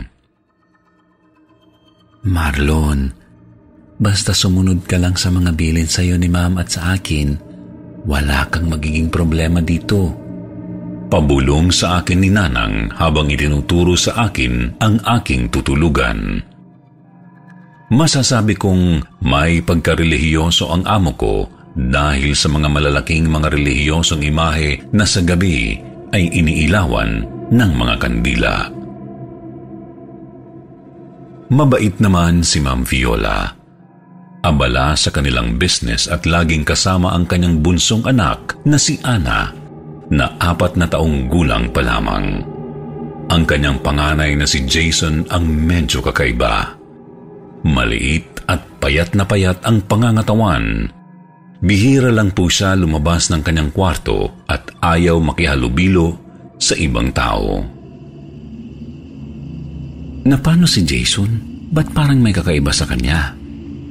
Tanong ko kay Nanang Auring habang nagwawalis ng bakuran. Ah, hindi ganyan dati si Jason. Masayahin nga yan eh. Malapit yan sa kanyang ama. Pero noong umalis na si Sir, parang nag-iba na siya. Pinatingin na din yan sa psychiatrist. Sambit ni Nanang Auring na mas lalo kong ipinagtaka. Parte ng aking mga huling gawain sa trabaho ay ang siguraduhing patay ang mga kandila ng mga santo at nakakandado ang gate at mga pintuan bago ako matulog. Pagkandado ko sa gate ay napansin ko si Jason na nasa hardin na may kung anong sinusunog. Pinuntahan ko siya para tulungan at makakwentuhan dahil hindi naman din magkalayo ang aming mga edad. Ngayon ko lang nakita ng malapitan ang kanyang muka. Nangingitim ang ilalim ng kanyang mga mata. Nakatulala sa kanyang mga sinusunog. Nadako ang aking mga mata sa isang plywood na may mga nakadrawing. Sir Jason, gabi na po. Gusto niyo po ba ako na lang magsunog niyan? Nakatulala lang si Jason, parang walang narinig. Umalis lang ito bigla at nagtuho agad sa kanyang kwarto. Alas tres ng madaling araw, nakarinig ako ng malakas na boses. Marlon, bumangon ka dyan, tulungan mo kami. Pasigaw na boses ni Nanang Auring. Paggising ko ay may ibang boses akong naririnig na nagpatindi sa aking mga balahibo Boses ng isang lalaki na sumisigaw. Boses na parang galing sa isang mabangis na hayop. Kung akin pong ikukumpara, para pong tunog ng baboy na kinakatay. Tumakbo ako at sinundan si Nanang Auring. Ang boses ay nagmumula sa kwarto ni Jason. Jason, anak, buksan mo ang pinto. Si mama mo ito. Wika ni Ma'am Viola habang umiiyak. Malalaki ang mga pintuan at sadyang matibay ang pagkakagawa. Ma'am, lalabas po ako at hihingi ng tulong sa mga kapitbahay natin. Iba po ang kutob ko. Wika ni Nanang Auring at kitang-kita ang kanyang panginginig. Hindi pa man makasagot si Ma'am Viola ay nakatakbo na ang matanda upang magpunta sa aming mga kapitbahay. Marlon, dala mo ba ang mga susi? Wika ni Ma'am Viola. Sa panahon pong ito, hindi lang po pagsigaw ang ginagawa ni Jason. Binabalibag niya ang mga upuan at hinahagi sa pintuan. Biglang umiyak ang bunsong anak ni Ma'am Viola at kinailangan niyang puntahan agad sa kanyang silid. Marlon, titingnan ko lang si Ana. Antayin mo si Nanang Auring, humingi na din siya ng tulong. Ako na lamang mag-isa sa tapat ng kwarto ni Jason. Pagpasok ni Ma'am sa kwarto ni Ana ay bahagyang tumahimik ang pagsigaw ni Jason. Nilapat ko ang aking tainga sa pintuan at nakarinig ako ng mga yabag ng paa, mga yabag na parang mga tumatakbo sa loob ng kwarto ni Jason. Nasundan ito ng mga bulong Bulong na hindi ko maintindihan kung ano ang ibig sabihin. Narinig ko ulit si Jason. Ang boses niya ay parang sinasakal. Sa tagpong iyon ay nagulat ako dahil kusang bumukas ang pinto. Nagimbal ako sa aking nasaksihan. Madilim ang kwarto ni Jason. Pagpasok ko ay dama ang mabigat na pakiramdam. Napakabaho ng loob ng kanyang kwarto. Ilang segundo kong nakita ang apat na malalaking mga anino na may mga sungay. Nakapaligid kay Jason at bigla ring nawala. Si Jason naman ay nasa gilid ng kanyang silid. Hubot-hubad. Binuksan ko ang ilaw at nakita ko ang pader ng kwarto na may bahid ng kung ano. Mabaho. Natanto kong sariling dumi iyon ni Jason dahil nakita ko rin ang mga binti niya na may dumi. Dali-dali po akong lumapit kay Jason at nakita ko ang kanyang mga kamay ay nabalutan ng mabahong dumi nito. Hanggang sa kisame ng kanyang kwarto ay may mga marka ng kanyang kamay na galing sa dumi. Matataas po ang kisame at hindi yun maaabot ng tao. Tumayo si Jason bigla at nangilabot ako sa ginawa niya. Puwersahan niya kasing ipinasok ang kanyang kamay sa kanyang puwetan. Doon ay nagsisigaw siyang muli. Dumating si Nanang Auring kasama ang ilan sa mga kapitbahay. Mag-aalas 5 na ng umaga noong tumulong ang mga kapitbahay na dalhin si Jason sa ospital. Kinaumagahan, noong naglilinis ako, nakita ko yung sinusunog ni Jason noong gabing nilapitan ko siya. Ang plywood na may mga simbolo ay hindi lahat nasunog. Dito ko lang naintindihan na isa pala itong Ouija board or spirit of the glass. Pinaglaruan ni Jason ang Ouija board nang hindi alam kung paano ito talaga gamitin. Ngunit iba naman po ang sabi ng mga doktor na tumin sa kanya. Isa po daw itong uri ng depresyon. Pero papaano po nila maipapaliwanag ang mga marka sa kisame dahil hindi yun maaabot ng tao kapag walang tungtungan. Isa pa, ay alam kong hindi ako namalikmata noong makakita ko ng mga aninong may sungay na nakapalibot kay Jason.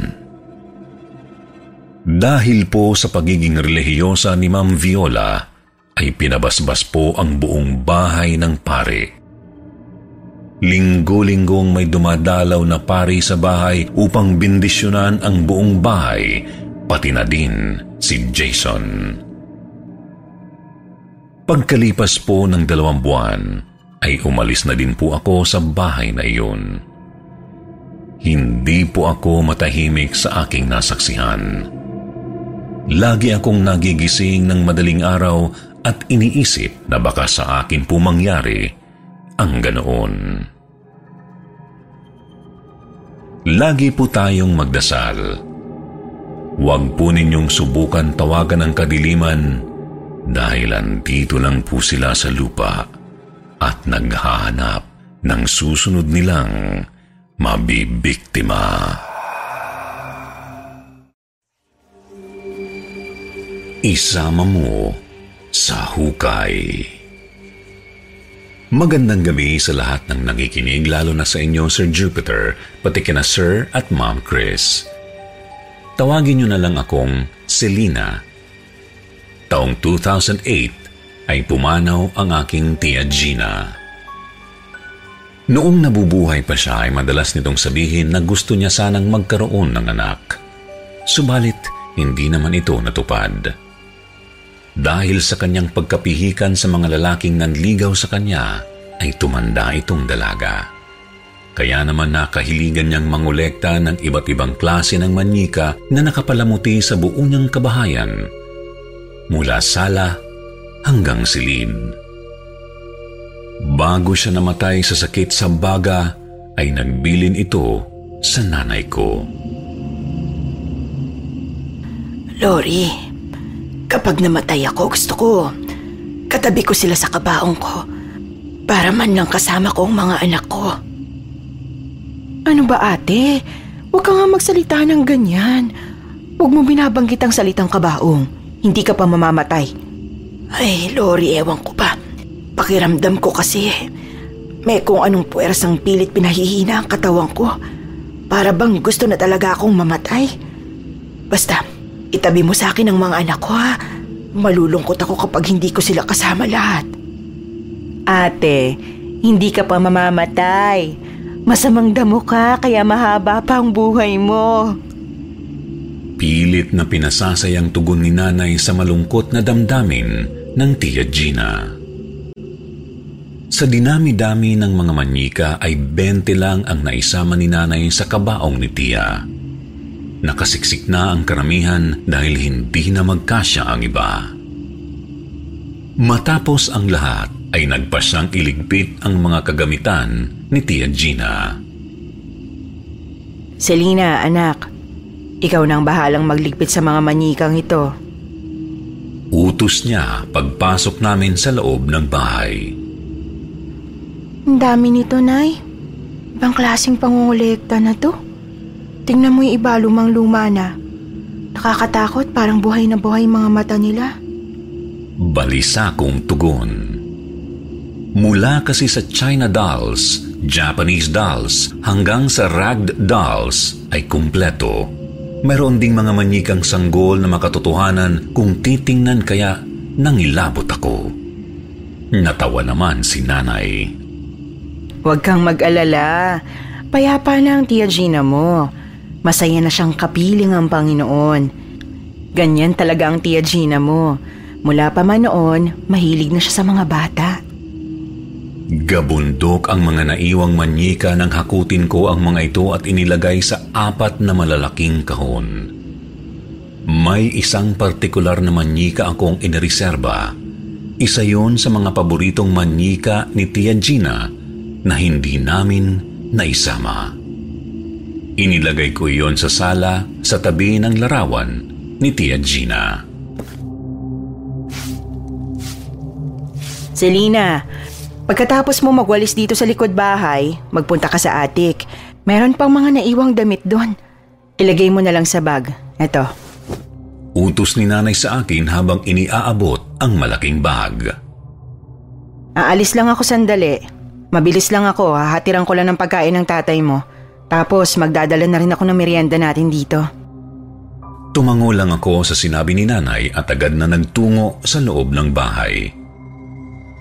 Pagdating ko sa harap ng hagdan, ay nagtaka ako. Nakaupo kasi sa unang baitang ng hagdan ang manyigang kaninang inilagay ko sa mesa. Ito yung klase ng manyika na bumubuka ang mata kapag itatayo at pipikit kapag ihihiga.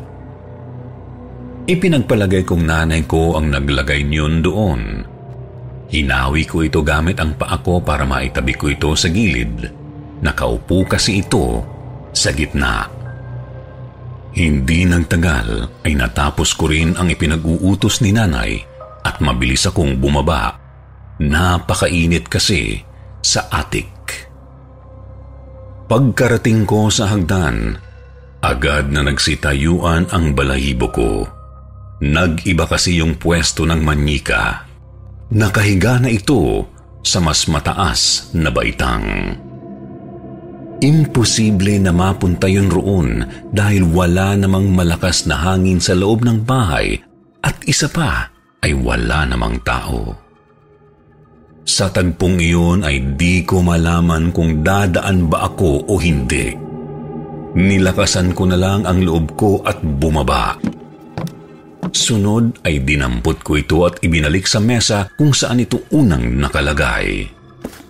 Tia Gina, pasensya na kayo kung hindi namin isinamang mga manika niyo sa himlayan niyo.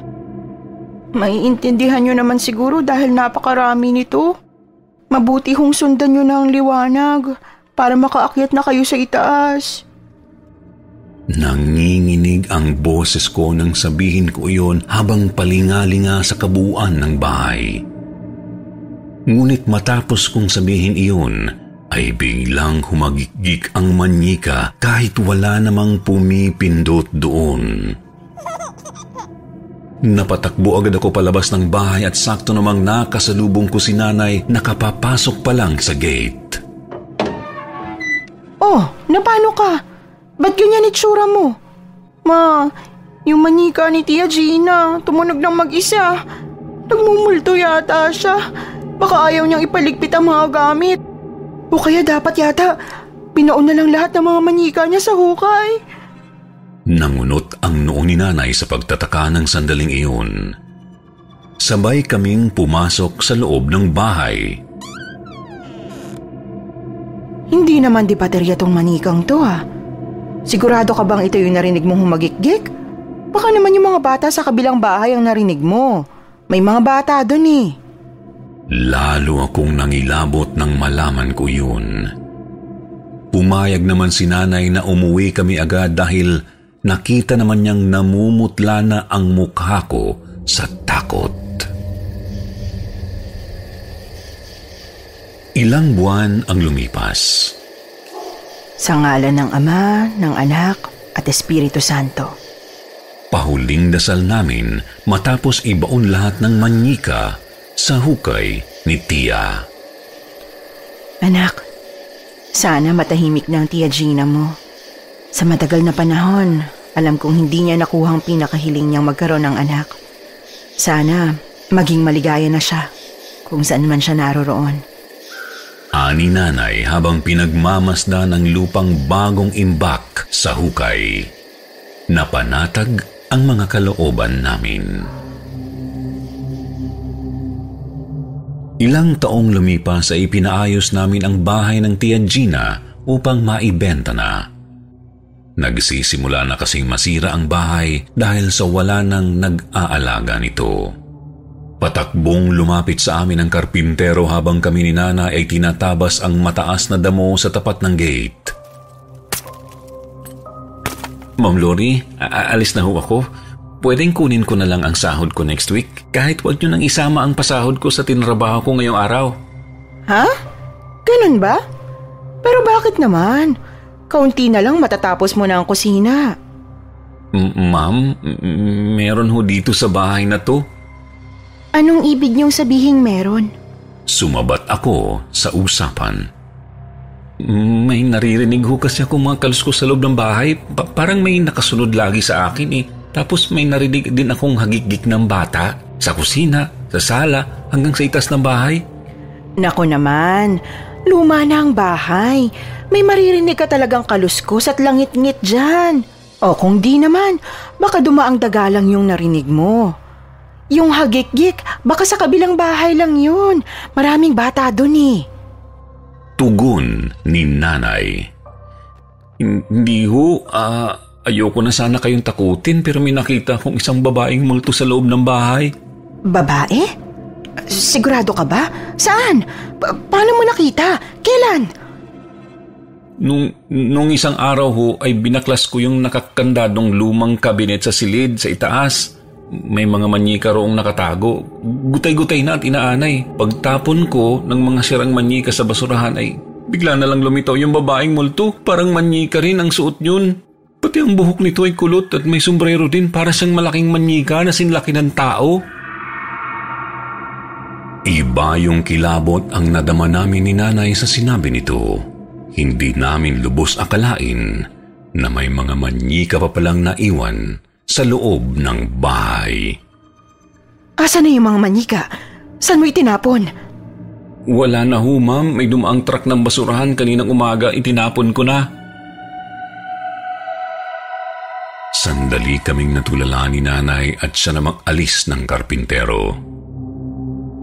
Naiwan kaming dalawa ni nanay na takot na takot habang nakatanaw sa lumang bahay.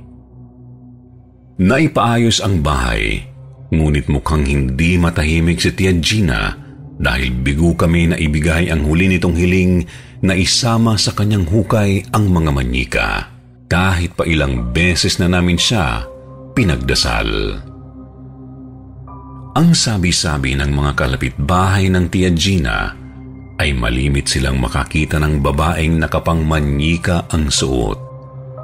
Naglalakad daw ito ng mabagal sa bakuran at bigla ring mawawala. Kaya magpasa hanggang ngayon ay pinagdarasal pa rin namin ang kanyang kaluluwa.